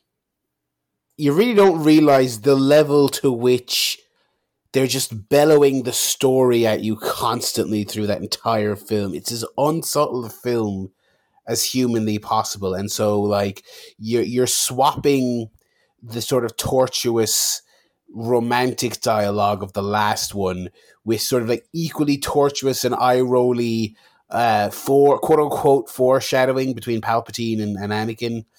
Um yeah, God, it's rubbish, Uh, and it's like for the for the darkest film of the whole saga, i- i- it's like they they flipped the switch between these two films, and they said Obi Wan needs to be quipping all the time. He has to either be telling jokes or or worrying that he needs to kill Anakin. Those are the two things he does in the movie. Um, and yeah, it's it's completely uh, uh, ridiculous. Uh, definitely the best of those three films, but I'm I'm categorically not uh, among the people who who thinks it, it's a good film by any actual measure. Um, yeah. So yeah, done done rewatching that. I was kind of thinking I might re- rewatch those new ones, but I really can't be arsed. Um, might just watch that fucking cartoon or whatever. I wonder what drove that Obi Wan thing. Like, was there obviously the Marvel films hadn't started yet? Like, this is what two thousand five. Yeah, yeah, yeah. Maybe the Spider Man films, or or I don't know, like they they realized like uh we need some levity. The film's really heavy. Um, like they just thought it, it would be a, a counterbalance to to some of the nastier shit happening. Hmm. Oh well, Obi Wan's a weird choice for that, though. yeah. Well, the, the entire him in this whole trilogy is weird. He's so he's useless in these movies. I mean, they do they really do nothing with him. It's like in the first film, he feels like he's twelve lines of dialogue, um, just whinging, just doing nothing. The second film, he's in it way more, but again, shockingly, it feels like he's doing nothing in the whole movie. Um, uh, he's kind of off doing this other stuff. It's kind of really obvious that the romance subplot is the real pet project of Lucas, which makes the way it, it turned out in film even funnier. Um, uh, and then, yeah, in this one, it's like ag- again, he's off on a little side adventure chasing General Grievous, who is hilarious, by the way. um, just a completely ludicrous Saturday morning cartoon character. Um, uh, like he's off doing that, and then all the everything that's important and central to the story is revolving around Anakin, and Obi Wan's just off doing. If you wanted to make a supercut of this film for uh, quickness of consumption, you'd you'd snip basically everything he did out. Um, it's it's really it kind of reminds me of um, Finn in the new the new trilogy, where you sort of look back on these three films and go, all right, well, what did this character actually do? Did no one have a plan when you when you started making the first one for what the the end goal of this character was? Because I suppose Obi Wan's better in that regard. He's in the he's in the crucial scene in the in the in the third one, but it's just just just pointless. Just just it's so much filler and and just inconsequential stuff. Yeah, it's rubbish. I you know breaking news. It's it, the, all three of those movies are shite. Um, but uh, yeah, that's my one. That was my one film guff for the week. All right. Uh, we do have a returning feature. One that I'm going to need to turn the light on here. so just give me a second. Okay. So, we haven't done it for a few weeks, and I'll tell you why in a second. Um, this is CSP has issues where we go through an, o- an old issue of Power Slam magazine, which we love to do, and take a little dive into the past. Now, I didn't do one last week. I actually had one ready to go because I read these during the week, and I think that'll be a good one to do for the podcast. Um, but unfortunately, obviously, we had a lot of bad news in the wrestling world uh, last week and this week as well. Uh, the issue I had actually planned to do was the Randy Savage obituary issue. For obvious reasons, I've not done that. So I've picked a different issue to do. This is issue 191, uh, which is the June 2010 uh, issue, which is uh, the first one that's crossing over into the uh, CSP time. yes, yeah, interesting. Yeah. On the cover, you have Jack Swagger, No, who was who was the uh, the world champion at the time, champion of the AEW. earth. Yeah, Um, so the the cover story is breaking the barrier. Which mid card players will join Jack Swagger in WWE's headline ranks? I hope they weren't holding out hope for him to keep him company up there. Well, Uh, more on that later. Um, he, he did just main event uh, one of the biggest shows in wrestling. So That's true. That's true. yeah, that is that's true. word.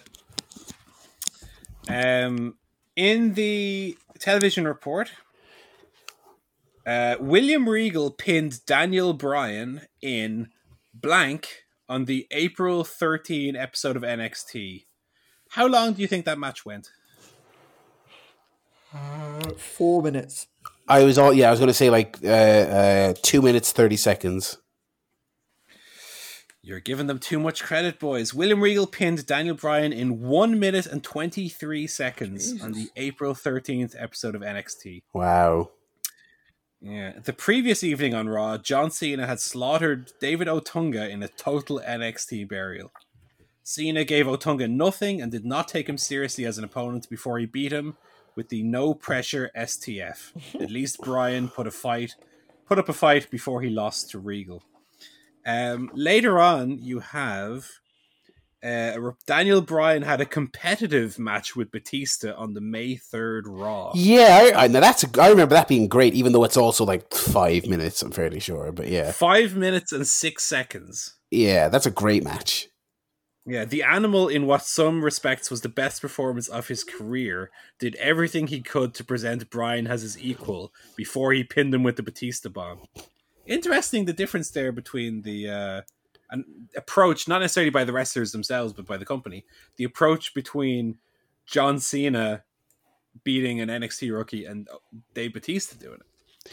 I, I seem to I seem to recall he said he was supposed to pin him in seconds, and he went to bat to say that that would have been a stupid thing to do because he it was a very I don't know why I remember this. This was literally almost a decade ago.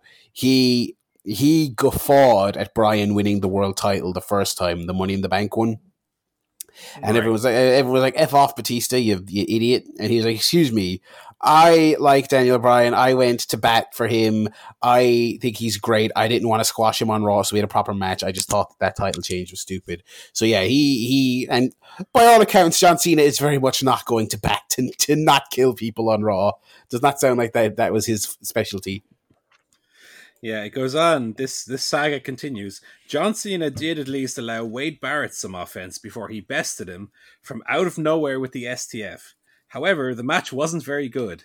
Cena's attempts at wrestling were awkward. He neglected to sell some of Barrett's punches, and he was visibly and audibly talking to him throughout the match. Cena is obviously not someone who WWE can rely on to carry and put new talent over. Tell you, by the end of that next feud, that statement could not be any more true. Hmm. Um, obviously, there was some a lot of anti Cena and anti Jericho bias in Power Slam. Uh, completely acknowledge that. Yeah. Um, uh, interestingly, now I'm actually only noticing this now. Uh, this is was bo- by no means planned, just an un- unfortunate coincidence. This is also the issue that covers uh, Extreme Rules of that year, which included the JTG Shad Gaspard strap match, Oh yeah, one of Shad's uh, only singles pay per view matches. Oh, yeah, and that was Um, rubbish. I seem to recall. Uh, yeah, they described it as an unmemorable match entirely devoid of heat. Yeah, So there you go. Um, da-da-da-da-da-da. what else do we have? Drew McIntyre and Tiffany uh, tied the knot. Oh, in real life, I was about to say, what episode of Raw was that? In real life, that happened. I don't know. Are they still married? That's something that No, completely went out of my mind. no, do you not remember the whole story about that? Oh, remind me. Now that you Uh, say something. Yeah, well, that yeah. So obviously, this may be in a future edition of CSP's Got Issues, but sh- uh, she bet the shit out of him. Uh, Oh yeah. and and I believe I believe that was cause for his push to disintegrate the classic Vince McMahon. You know, can't take you seriously if you're if you're losing fights and can't control your woman. I'm sure is his thinking. Um, Right. Um, Okay. Yeah. yeah, Yeah. yeah, yeah. So I, I don't know if that event led to their divorce or it was a separate thing later, but they are they are not together anymore. I'm fairly sure. No, that that's not, by the way, the only couple from this issue that I forgot was a thing. Oh. We'll come back to that later. Uh, also at Extreme Rules, John Cena predictably defeated Batista in a last man standing match. Yeah. Uh, the bout suffered from the obligatory Cena defects in the early going, clumsy mistimed moves and overselling, followed by full speed, completely recovered comebacks.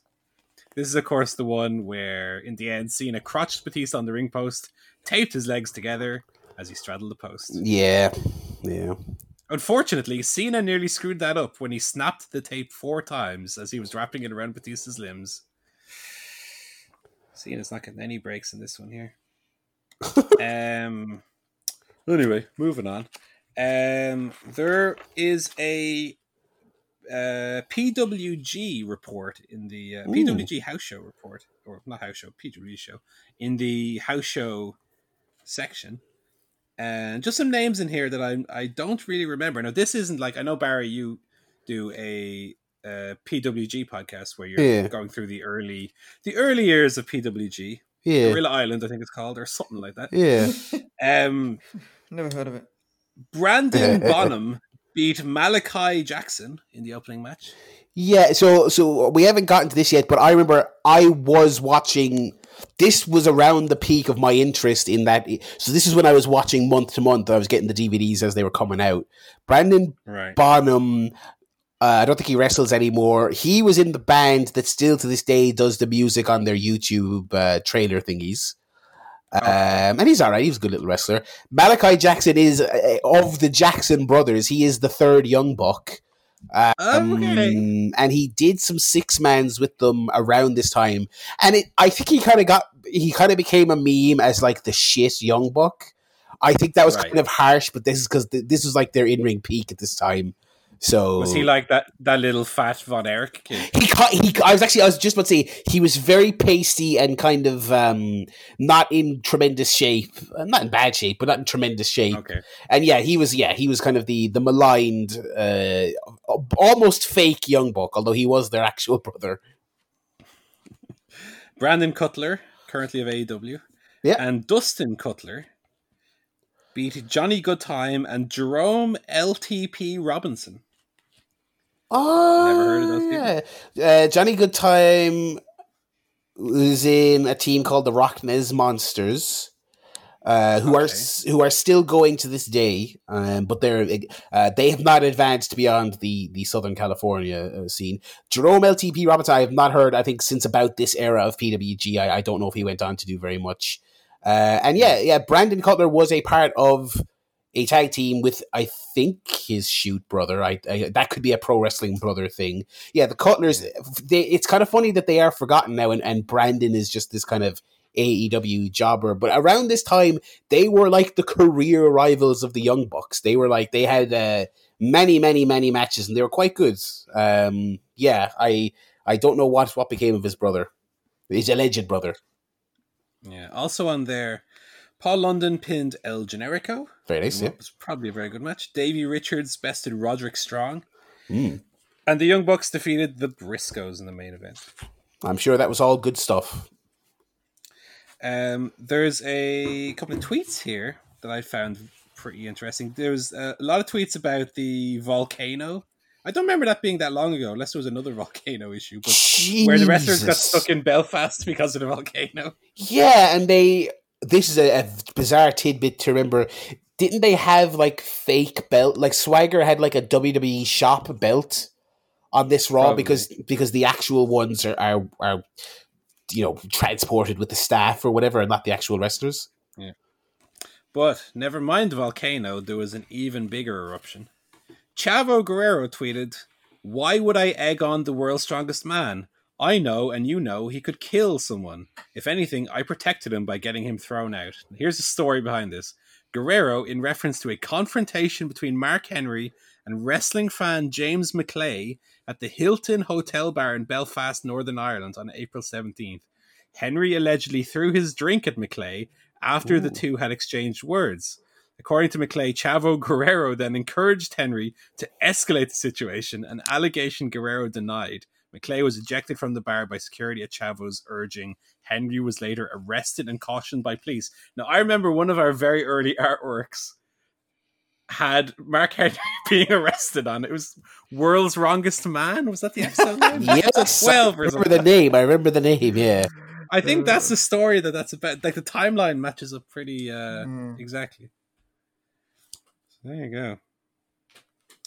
Um, we'll move on. Uh, the Q and A section here.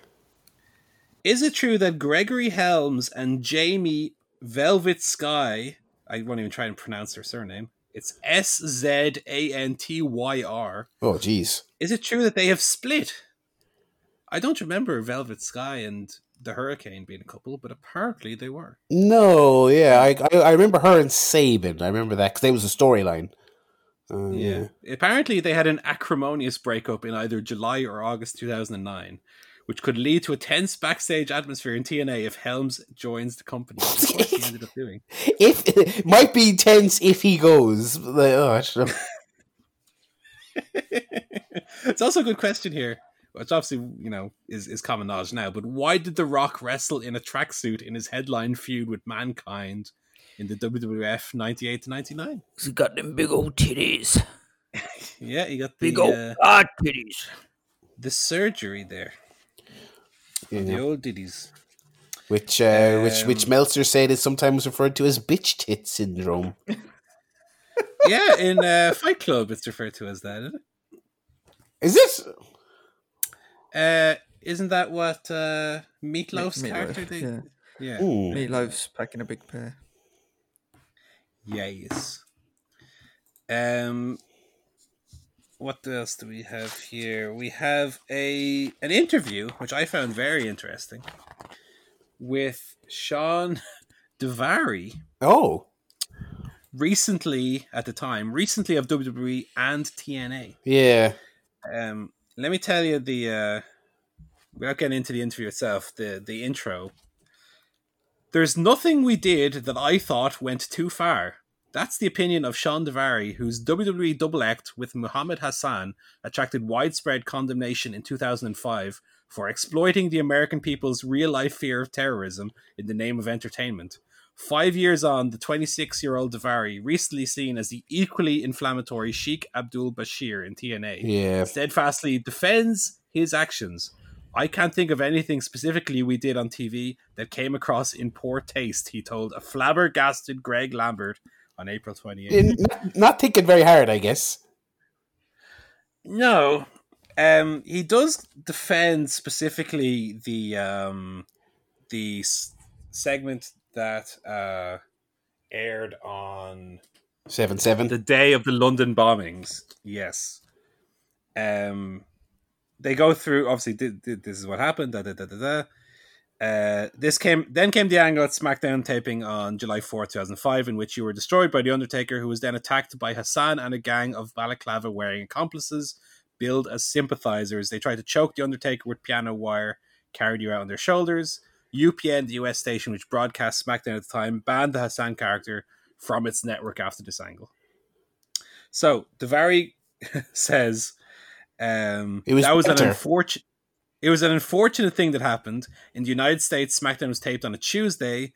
Um, actually, was taped Monday that particular week, says the editor, and aired on Thursday. The angle was basically just wrestling bullshit. It wasn't anything uh, extremely bad. What about the piano wire? Uh, the interview asks.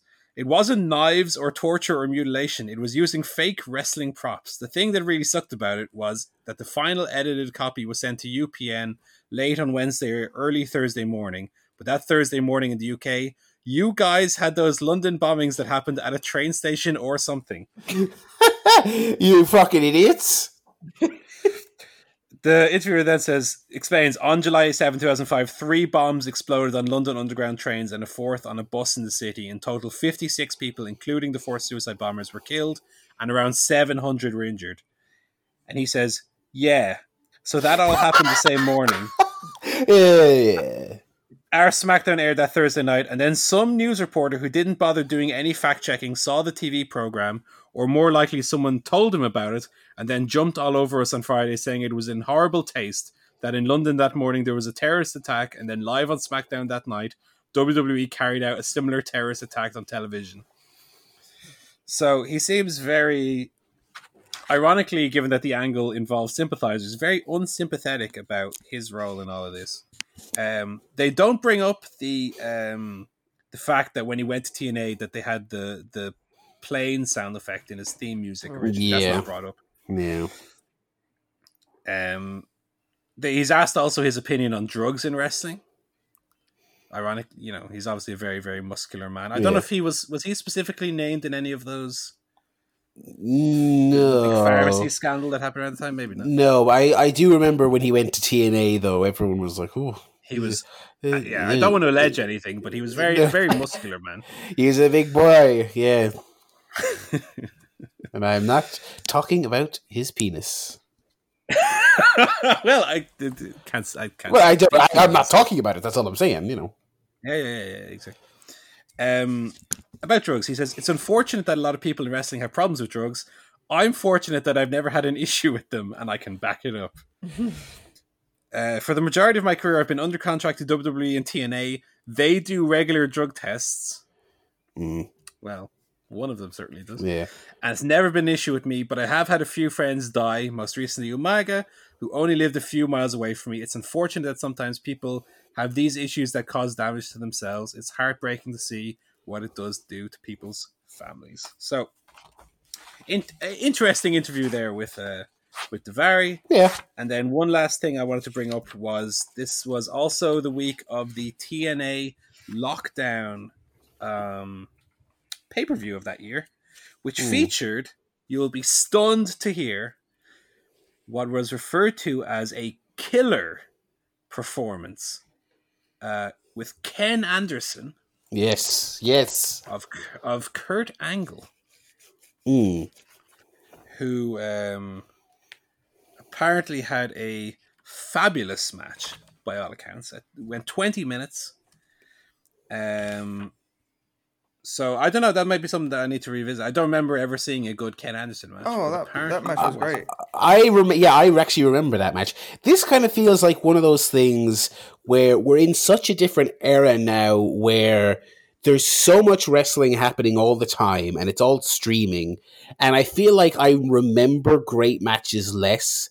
I've probably seen more better matches that I've forgotten than this match, but because back in 2010, sitting up watching illegally watching the TNA pay per view on Justin.tv, um, and, and, and you know, with Raw being the pits at the time, that was basically the one good match I saw that month. Um, so I actually do remember that, and yeah, it was it was undoubtedly the peak of Anderson's career. Um, and he was still fairly new in TNA at that time, so it felt like it's like, oh wow, he's actually you know he's he's um they've got something. Of course, he lost the match, but um. Uh, yeah, Kurt did a big mental moonsault off the top, and Mhm. um, yeah, yeah. there's uh, an interview with Kurt Angle in this uh, issue as well, Hmm. where he talks about the the Karen and Jeff situation. Now, Yes. to be fair, he comes off very well here. He says, um, Karen and I went down to TNA to help our marriage. I got her a job with TNA and she became friends with Jeff. Now, somewhere along the line, and I don't know when, they fell in love. I don't know when it happened, and I don't care to know when it happened. I'm on good terms with Karen and Jeff. These things happen in pro wrestling, and what, what I've learned is the best thing you can do is keep your spouse out of the out of your business. But I have a lot of respect for them. I have no hard feelings. I can tell you that I've made a lot of mistakes in my marriage, so I'm not one to cast any stones and say Karen was wrong for doing whatever happened and how it occurred. Um, he then goes on and says, Karen and I are re- doing really good. We're making sure we spend a lot of time with the kids because that's a first priority to make sure the kids are happy. I wish them well.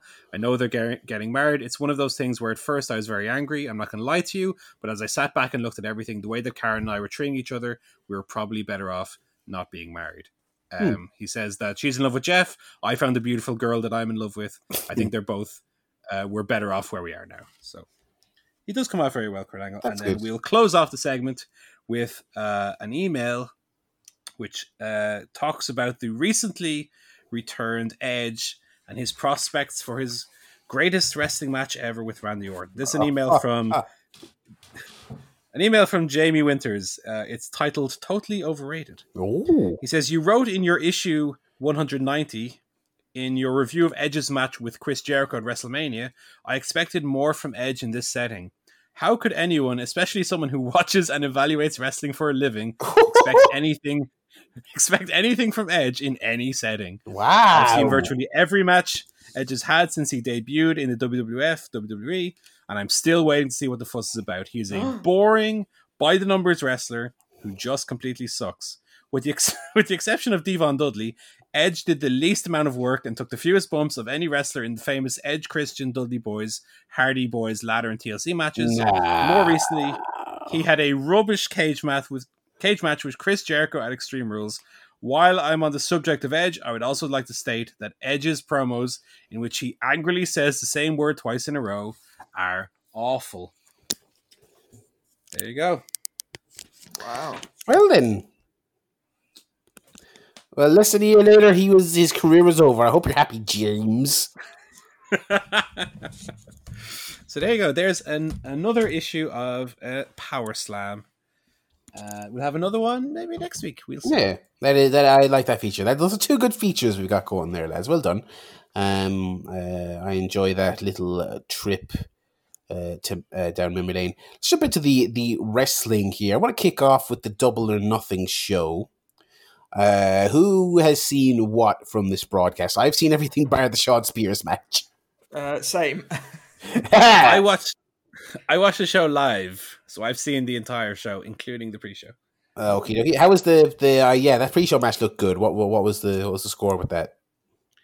It was a good, if typically sloppy, private party match. It was Yeah. good. I did, you know, it was it was fun. It was fun.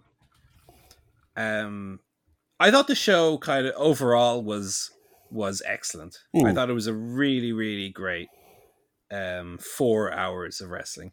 I'm not only saying that now because I did drop 20 Europeans on it Mm. but I thought it was it was from top to bottom overachieved. Um, and uh, this is a shocker for you here, right? I would even include in that Goldust against Shawn Spears. Oh, okay, fair enough. Well, that's that's Now let let me explain why, because we're, we're obviously not going to cover that match as you guys haven't seen it, but they had a four minute comedy match where Goldust pulled your man's arse out, slapped him on the arse a few times. Um, he had Tully Blanchard's face on his knob on his underwear. yeah. But I would rather watch a four minute farce, which gets one star reviews everywhere, than a 10 minute, two star boring match. Like for me, the worst thing that match could have been was boring. Yeah. And the fact that it was silly and the fact that it was short meant it was perfectly watchable. So I had no qualms with it. Fair enough. Um, I, I skipped it, so I, won't- I won't. I won't counter you. But uh, I, I would agree with your points in general about it overachieving. Um, I thought the bill. I was very lukewarm on this show going into it. Um, Yeah, I, I understand that. um, sure. and I, and I was glad. I was glad it it, it, it did overachieve because I feel like the uh, I feel like the wrestling world could have done with a real upper. You know, a real a real feel good fun show that that had energy to it. Uh, so we'll go just quickly go back to the start here and just quickly run through everything. Um, I, I to start off on a negative. I I I, I thought the ladder match was actually really rubbish. I I I. I thought I love I love Orange Cassidy, but I thought his stuff wasn't that good. The comedy wasn't that good. Too WWE like. I thought Marko coming in with the little ladder was WWE.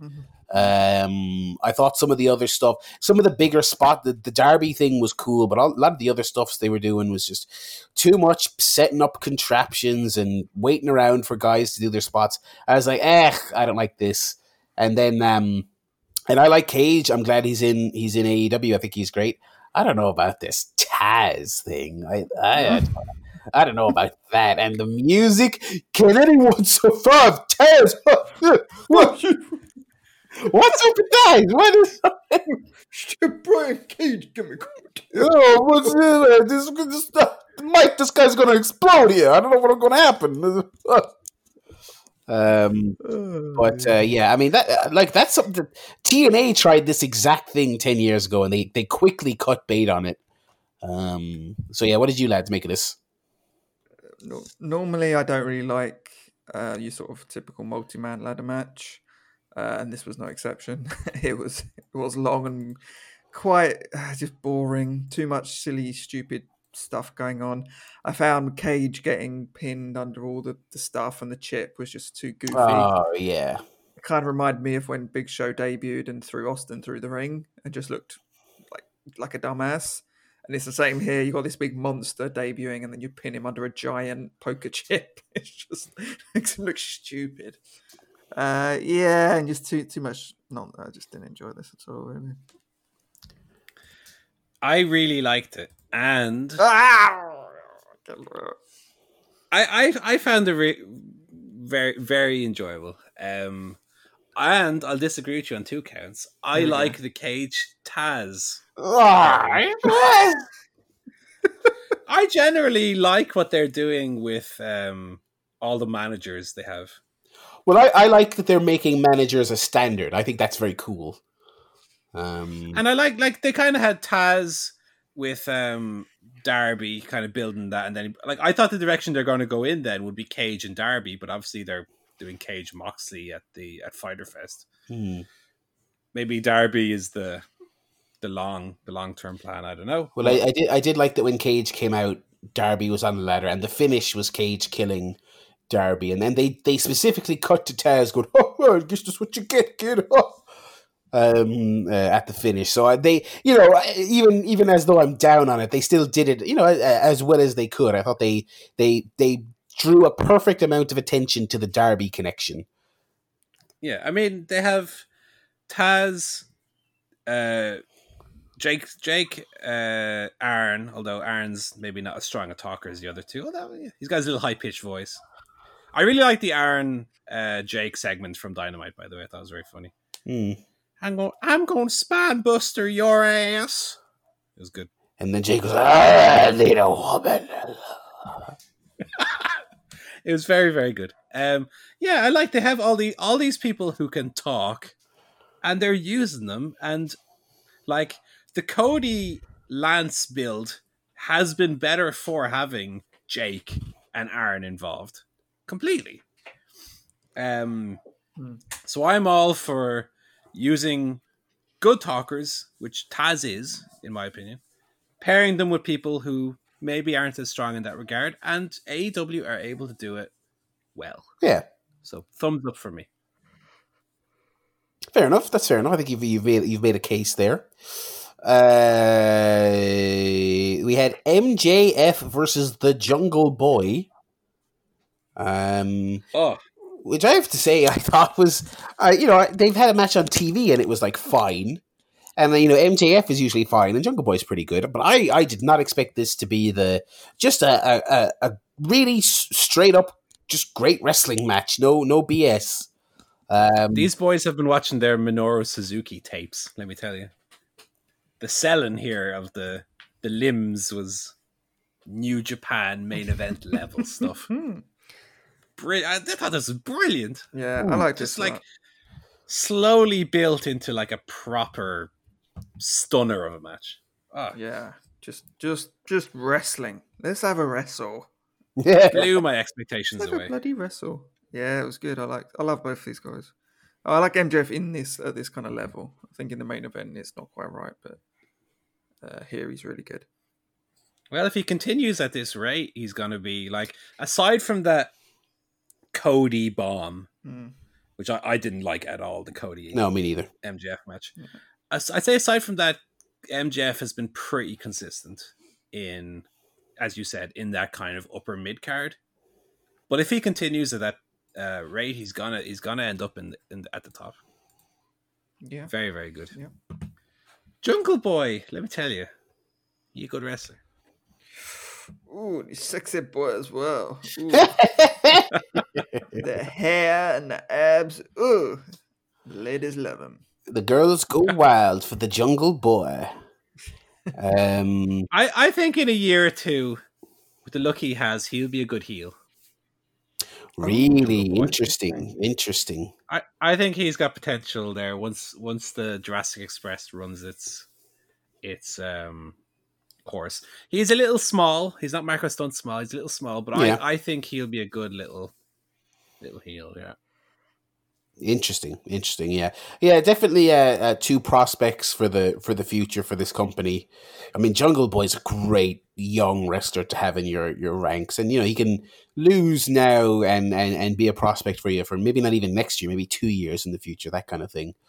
Um, so- I love the finish as well. I didn't catch that he had grabbed the hand the first time. Yeah, Oh, loved it. Loved the finish.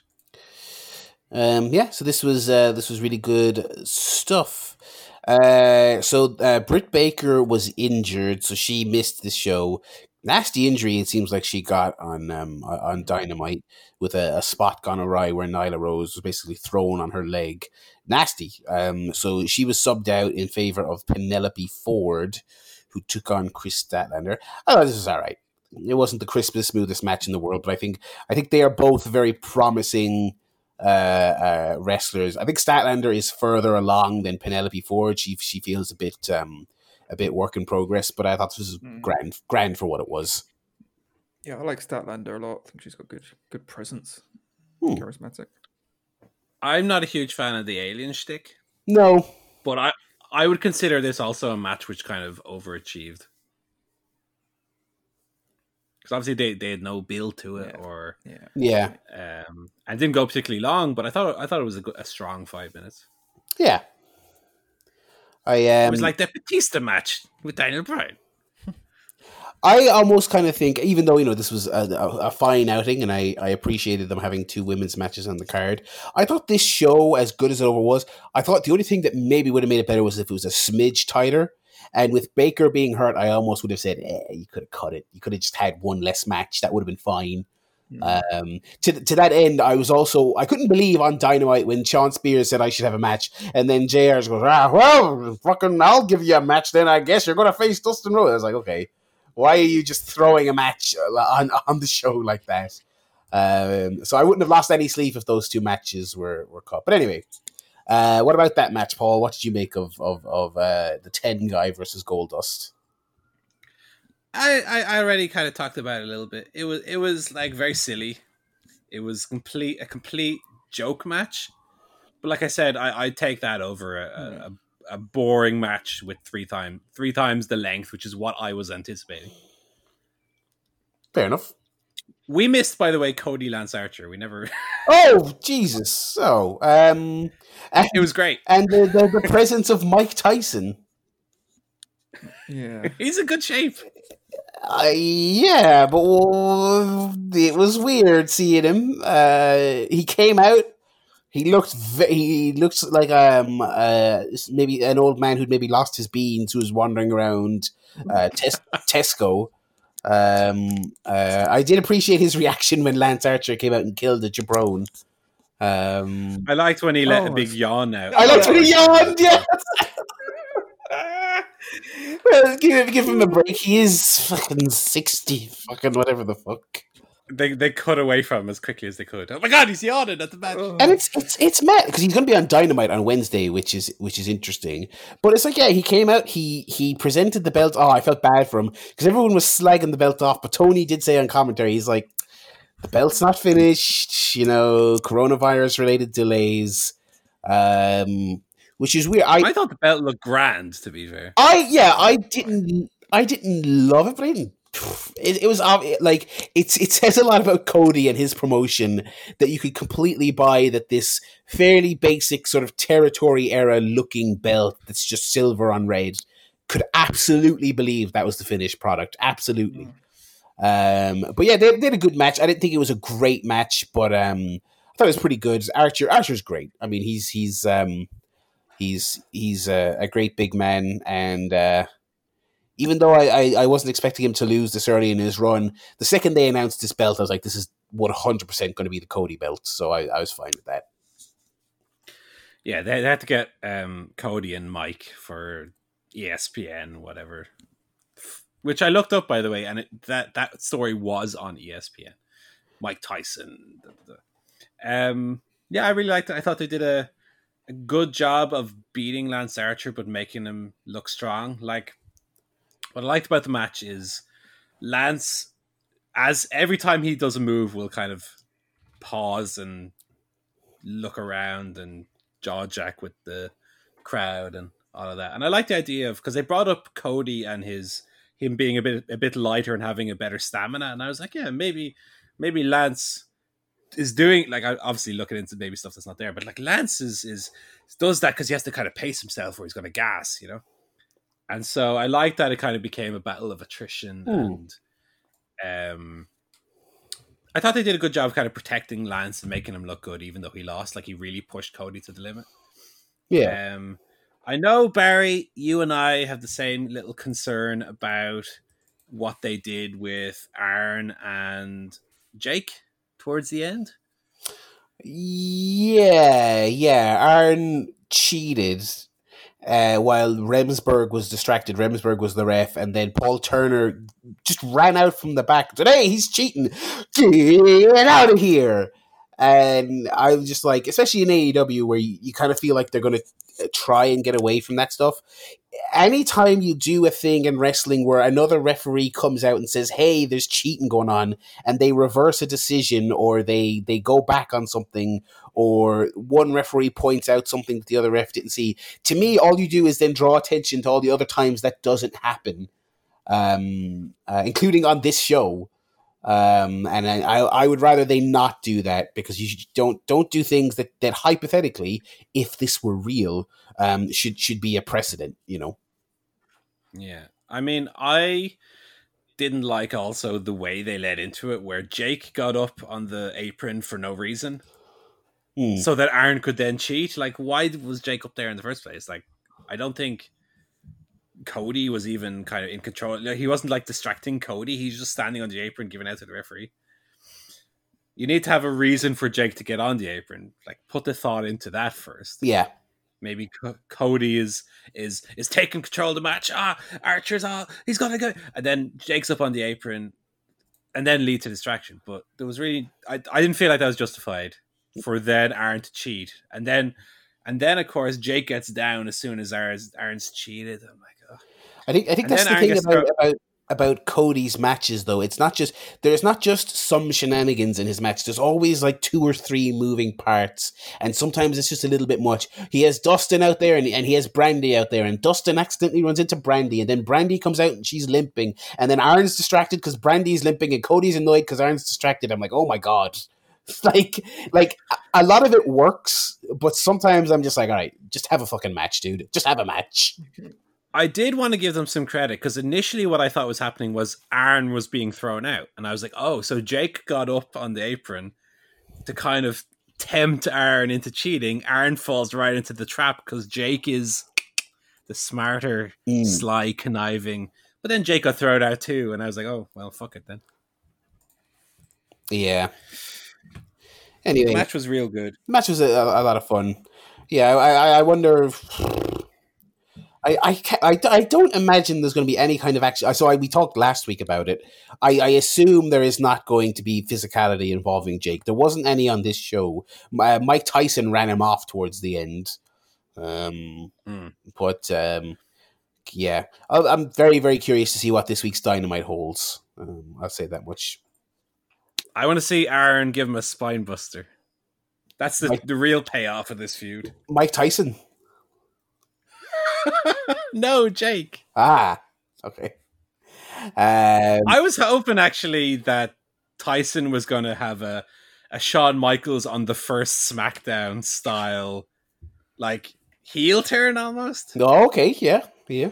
I thought that would have been interesting, and I'll like I think it would suit Tyson. I think he'd be he'd be into that, and I think you would have got equal kind of play on the sports uh websites. You know, dastardly Tyson. You know, but like a bit of crack. You know, Yeah, yeah, um, instead of doing nothing and ultimately it meaning nothing. yeah. But um, the whole thing was just weird. He's sitting there bored, like just I don't know.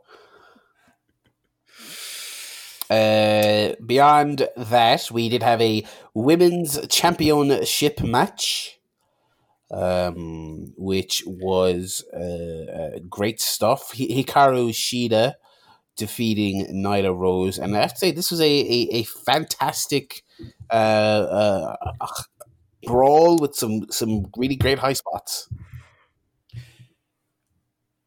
Yeah, it was like a really good '90s WWF main event, and I mean that as a compliment.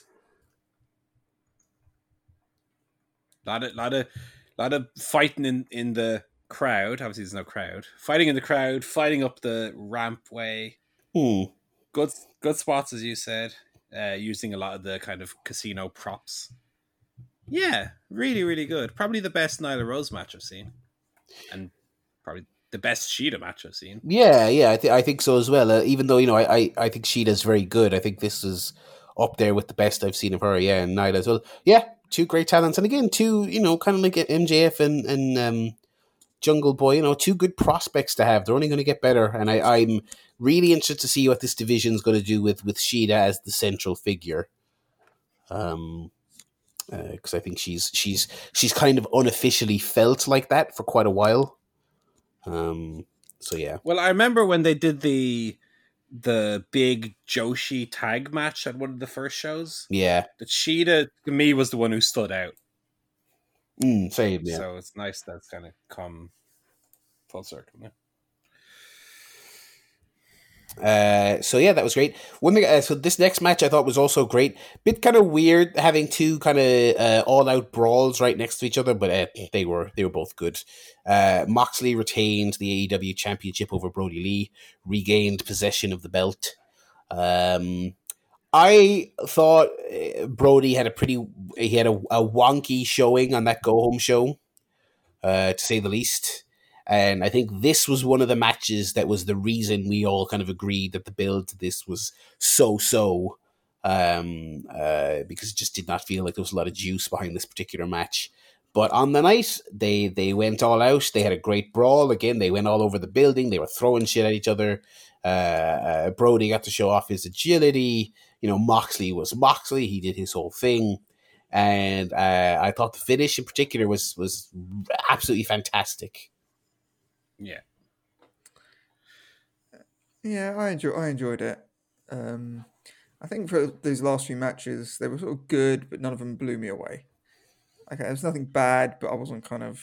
I don't know. I just struggled struggled to kind of see Moxley versus uh, Brodie Lee as as that that kind of high level main event match. It was it was good, but I could kind of see it more as like a TV match at this point. But uh, yeah, it was, it was good. I'd be interested in seeing more Moxley Brodie Lee, to be Mm. honest. Maybe with a bit of a stronger build behind it to elevate it a little bit. But I like the the DD3 DDT through the stage at the end. And then the the bulldog choke, which big uh props to X. He uh called it correctly there. Whereas a lesser man would have called it a rear naked. Mm. So good for him. Um, Um, yeah, I love that they they did a good job to protect Brodie in his first big loss, getting him kicking out of all the moves, and oh, the first kick out, and Moxie starts clawing his cut on his head, and oh, it was great. And then putting him in the choke, and the referee had to stop the match because Brodie wouldn't stay down. Brilliant.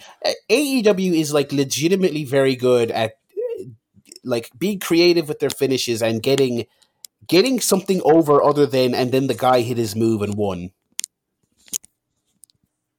yeah. Uh, so go on. Well, you had that in the MJF match here. Yeah. So yeah, yeah, I agree. Um, what was I going to say? Oh, I don't remember. But I, li- I liked it. Like, And that leads us to the main event. Uh, in what some would say is the best match of the pandemic era, which is quite a weird uh, uh, accolade, but there you go. Stadium Stampede, as the Elite and Matt Hardy defeated the Inner Circle. Oh my goodness, lads, what did we make of this? I thought this was 40 of the most entertaining minutes I have had watching wrestling in I don't know how long. It was hilarious.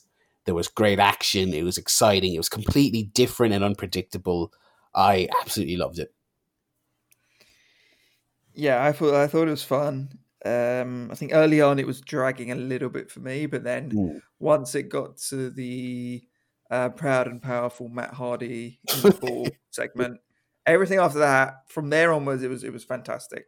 Like uh, stuff in the bar, um, you know, th- locking him in the in the ice box, the horse, the yeah, the the penalty, the um, Jericho going to VAR because he, he wanted to replay the, the two count. It's great.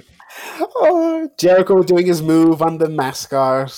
Um, oh, that was hilarious. Like, it would have been funny if he just shoved him, but of course he had to do the Judas effect. He had to do a stupid move to the mascot. oh my god! It was so. It was just so so fun. Did you did you both see the video of of uh, uh, Marge looking at Sammy Guevara through the telescope? Oh yeah. He's not moving. He's just tired from all the moving he did before you got here. Oh, Sammy is great. I love this. I love this running joke of Sammy being chased through the arena. yeah, that's good shit. Um, yeah, and the bar brawl was hilarious and just and like, and like a, a legitimately great brawl as well. The two big lads throwing down over booze. Just- oh God. Adam Adam Page has had Yeah. two appearances since this all started, and they've both been incredible. yeah, it was it was every bit as entertaining as Money in the Bank wasn't. Yeah, True. that, that yeah, that was the direct comparison. Like you couldn't say they were not similar, but like they couldn't be further apart in terms of quality. Like In terms of getting it, in terms of getting it, like Matt Jackson doing the rolling Northern Lights the entire length of the football field, like that's actually a joke, and it's like playing off an established thing that he does. Uh, you know, juxtaposed with the fact they're on a big long football field, as opposed to if um, Sammy Guevara went looking for Matt Jackson, he's like, "Oh, I've just done a poop in there, Sammy. You better watch out." And then and then QT Marshall came out of the next stall and he went, "Pu, Matt," and then and then. And then Jerry Lynn came out of the other stall and he went, Judgment Day! None of that Ugh. shit. I'm not even that big on the Matt Hardy stuff, but I did laugh at the when he popped up and did the version one and the Matt facts. It was like, oh, Oh, that brilliant. Uh, Uh, and then big, I loved uh, the sorry the MVP for me was um, Ortiz again. as always. Not knowing how to swim, yeah, yeah. in in the the three foot shallow. Pool. Why is there a pool in the football stadium anyway? By the way, Yeah, what's Yeah. that? Is that is like for Ridiculous. VIPs or something? Is it? Yeah, that I think that's like a, a box you can get where you sit in the pool and watch the game.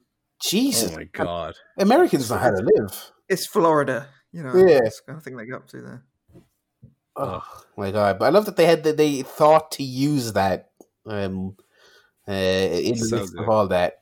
Um, yes, yeah, oh god, just just uh, tremendous fun and like I had loads of like legitimately cool spots as well, like Hangman doing the the clothesline of Kenny's back. Oh my god, Ah, that was brilliant. brilliant. Uh, t- took a nasty bump on that pool table though. I wouldn't be a fan of doing that uh, very often. Yeah. Um, but uh, yeah, so that was that was tremendous, and that capped off a a really really really fun pay per view. Uh, Yeah, in a sense, it kind of reinvigorated my my wrestling fandom insofar as it reminded me that I can still be thoroughly entertained by like a four hour pay per view. mm. You know, and this wasn't even one of the main pay per views in front of no crowd, and still it was like as good as anything else out there. It was great.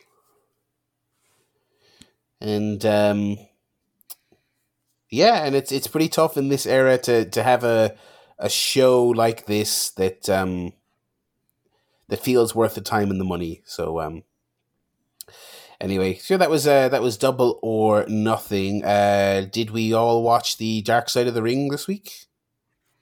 Yeah.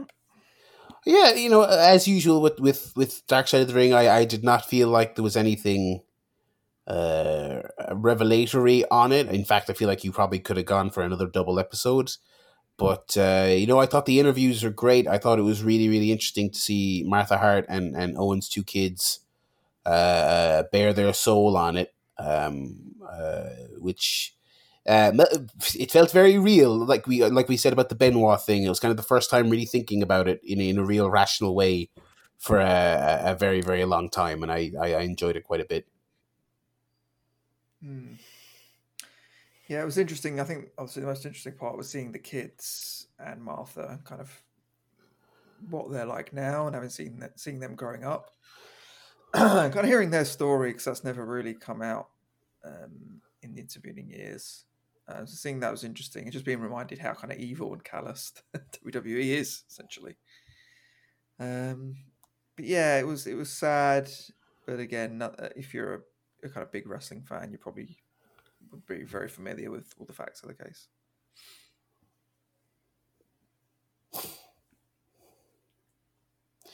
Uh, yeah. Anything else, Paul, on that one? No, I think you guys have said it Hmm. all pretty much. Um, I didn't read it. Don't read of any other. Yeah, yeah, fair enough. Um, uh, did you watch the next part of the Undertaker? I can't believe there's three episodes of this fucking Undertaker thing. Like, how many times is he going to say, "Oh," and then I realize I'm old and shit. Oh, back hurts. Uh, but, then, but, then, this this one I but then again, I suppose like this he one has had he has had a million comeback matches. I guess. yeah. Well, this one took a different kind of slant to it, where episode one was about the R- Roman Reigns match at 33. Then we had the Cena match 34. This one took a step back to to the good old times, and it covered kind of the four year stretch from the first Shawn match to the second Triple H match and the end of an era. Um, which, you know, I I would have nearly preferred this episode earlier on to kind of set the scene and and contextualize the the, the challenge of the Undertaker because they start they almost start episode one with this guy is all fucking beat up and he can't have a good match anymore. You, sh- you they sh- kind of should have started with like look where this guy's coming from to to put in context his you know internal struggle. And they have the Shawn match. He's so happy with the Shawn matches. He loves so happy with the Triple H matches. Doesn't mention that CM Punk match in the middle. Worry. No, I was, I was about to ask about that. Um, so it's it's it's more of a happier episode, I guess, in a sense, before it finally culminates with the um, the Undertaker Triple H match from Super Showdown in Australia, which I'm pretty sure I watched live and completely forgot it ever took place. Um, and then leading to the tag match where Shawn came back, which it, they don't really go into depth on Shawn coming out of retirement for that match or kind of what that meant to him. Yeah. I would have, because I think that would have been interesting. And again, that would have given extra context to Undertaker's own struggle if they had been Hmm. like, okay, Shawn, you've come, you've come back for this one match, and now your final match is this like train wreck. And and he, if he had said like, that's okay, I know what I've done, and I can still leave with my head high, then that would have put like again another kind of angle to what this documentary is because it is a little bit, as you say, Barry, a little bit one note. I think it is very interesting still to see behind the scenes, especially someone like Undertaker. But that would have been something that would have given a little extra twist to it, you know. But unfortunately, they, they didn't ask him that, and that's not really touched on. They go a little bit into his relationship with Kane. There's a great shot from like backstage 90s WWF with Kane without his mask on, which I've never seen before. Kane in his his old Kane gear with the bushy red hair and his little eyes painted black, like a little raccoon boy. Um. So yeah, it was a good episode. Um, insofar as it kind of took a step off the beaten track, but uh, I, I, I from from a from a sadist point of view, I'm I can't help but be intrigued by like next week is the Undertaker not being on WrestleMania, and you see there's a clip from backstage going, "Well, you know, I should be out there," um, and then also the Goldberg match. Oh, oh God, God! They're getting hours of content out of all these stinkers he had. It's great. But it is great because it's you know that's that's ultimately the story is is the older he gets, the further he gets away from having that great last match rather than leading up to it. Um, I assume the culmination of this, the the the, the quote unquote happy ending, is he'll get to talk about it. We got to do the boneyard match and it was cool. You know, maybe um, I don't know, but uh, but yeah, interesting. Interesting. I haven't watched any of it, but it sounds interesting from hearing you, you chat about it on the, on the last few shows. Uh, one quick news item that just broke here. Uh, um, oh god! Uh, before uh, while we're on air, uh, so so it seems like WWE is finally going to do the thing where they're going to put some some talent in the crowd for Raw.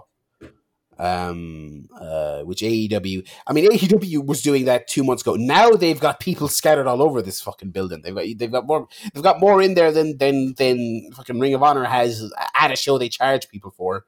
Um, uh, they they really had people putting in work on that most recent on Double or Nothing.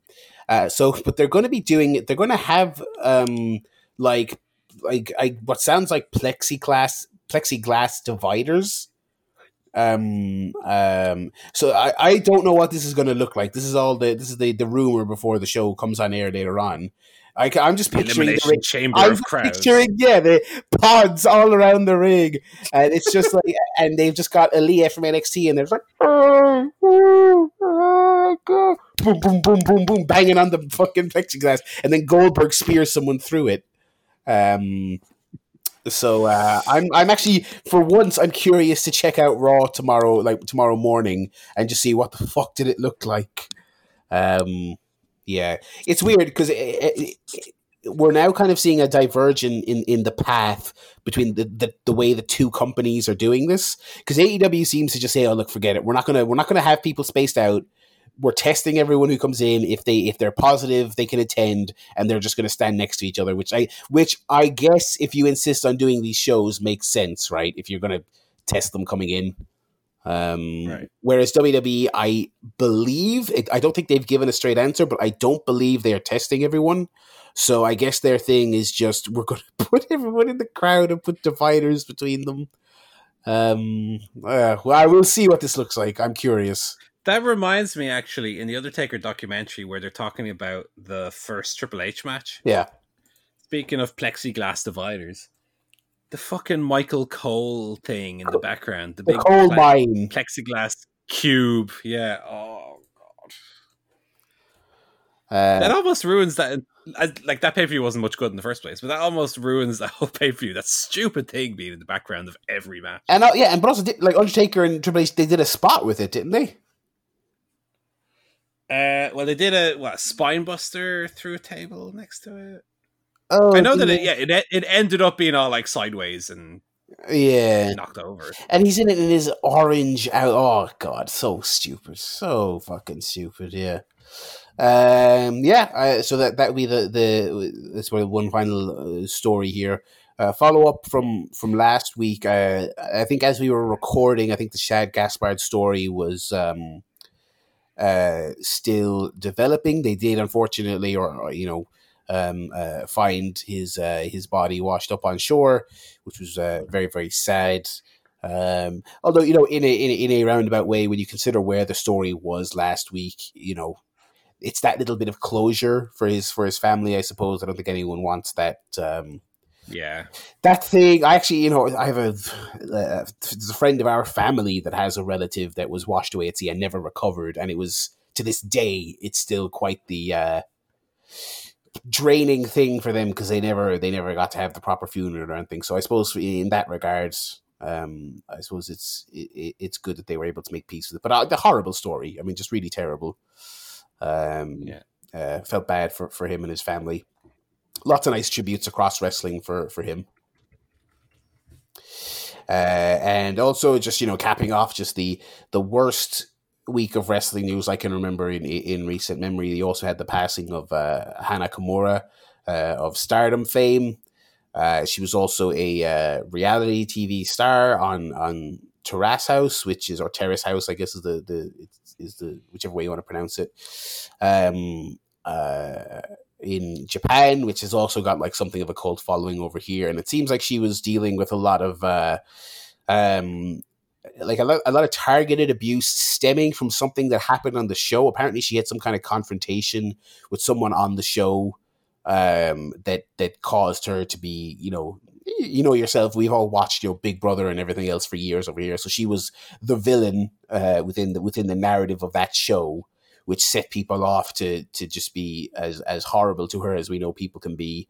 And uh, it, it came out there a couple of days ago that she she took her own life, which is just horrible, um, uh, completely horrible, and uh, you know, it just insanely, insanely, insanely uh, upsetting to to see someone at the age of twenty two do that. Uh, uh, very, very upsetting. And again, you know, tributes from across uh, uh, wrestling were were were very. Uh, were very common and they were all very sweet and uh, and a lot of people had a lot of lovely things to say about her. It seemed like she was very well regarded as a um, uh, uh, something of a of a, a friendly face by all the English speakers who went over to Stardom. She was a everyone from from uh, you know like Martina and Jamie Hayter and Xia Brookside. Everyone, every English speaker who passed through Stardom seemed to say that they they had you know a wonderful experience uh, with with with her teaching them Japanese and them learning uh, and then them teaching her English and things like that. Just just it's horrible. It's just really really horrible um, to see such a, a well liked person go so young in those circumstances. But um, yeah, that if if I, I I hope we don't get another week resembling this one for the rest of the year. I mean, it's just it's just it's just been very draining. Yeah, this it's been a couple of weeks. Um, bad. Like we had one one thing we didn't even talk about because I had absolutely no desire to discuss was the Alberto Del Rio thing as well. Oh, oh yeah, It's just, be- it's just been horrible story after horrible story after horrible story. So let's have we had a real fun double or nothing. Yeah. Let's kind of hopefully get a little bit more positivity going forward from there. Yeah, absolutely. Um, and also, like you know, like the Owen documentary being this week is like obviously that is not a new story, but it's like you know, it, was the it was the topic of the day for a couple of days, and that's not a nice story either. Um, and, and that also brings out a lot of the worst in people. But yeah, so hopefully, that you know, we can um, we can have a a reprieve from from all these horrible goings on. But obviously, lots of um, uh, well wishes to all those who, who knew or even were just fans of of, of Kimura or, or Gaspard. They were, by all accounts, two two very positive influences in the industry. So. And so, uh, uh, on, on that note, I will awkwardly transition to the outro here. Um, uh, the uh, we'll be back next week chatting about. Do we have? Any, we don't have any pay per views or anything coming up. Um, oh, um, the the the the goddamn greatest professional match of all time is happening on Sunday, is it not? Well, according to Power Slam magazine, Barry Edge is a big old heap of shit. also, I forgot to talk about it. Right, this is CSP has has issues part two. It's in the uh, the TV rundown. Where is it now? Da, da, da, yeah. So this is from, as I mentioned, June 2010. Edge began his heel turn on the April 26th Raw when he hit the ring and speared Randy Orton Ooh. in the Orton Batista Sheamus triple threat match. Um, the Edge Orton feud and Rated R heel turn became official in an installment of The Cutting Edge on May 3rd Raw. Edge invited Orton to reform their Rated RKO team. Sound familiar? When Orton refused to respond to his gracious offer, Edge's demeanor changed. He ranted about how the draft had ruined his plans to capture the world title from Jack Swagger and yelled at Orton. Following a scuffle, the Viper closed the segment by nailing Edge with an RKO. So they've been recycling this feud for a decade. uh, um, yeah, well, uh, this this um, this Sunday we'll have another edition of CSP where we'll preview that recycled match. Uh, I feel like honestly we could dedicate an entire podcast to just trying to down dissect the mentality of the of the greatest match ever billing that they're doing. I can't tell if they're being earnest and they just think this is a selling point or if it's like spite because everyone hated the last match. You could honestly just sit here and try and get in their their bizarre mind frames forever, but we won't do that now. Uh, and also, just uh, uh, more of the usual. Uh, we'll have an AEW follow up live again this week. We're going to talk about uh, Elimination Chamber Raw um, uh, and probably a, a, Simpsons update. And um, uh, yeah, just all the other all the other things we're working on. So thanks very much for listening, folks. I uh, hope you've enjoyed the last two weeks of shows, in spite of the uh, uh, uh the the crappy news. you know, we'd like to to chat about it, but also you know you know try try and still have a show that can maybe take the mind off it and all that. Um, so we hope you appreciated it. Uh, pop over to chairshotpodcast.com if you want to send us an email or chairshotpod on Twitter if you want to be very modern and use the social media. Um, yes, so uh, we'll be back next week. Until then, it's goodbye from me, Barry Murphy. It's goodbye from Joe Towner. Goodbye. And it's goodbye from Mr. Paul Griffin. Goodbye.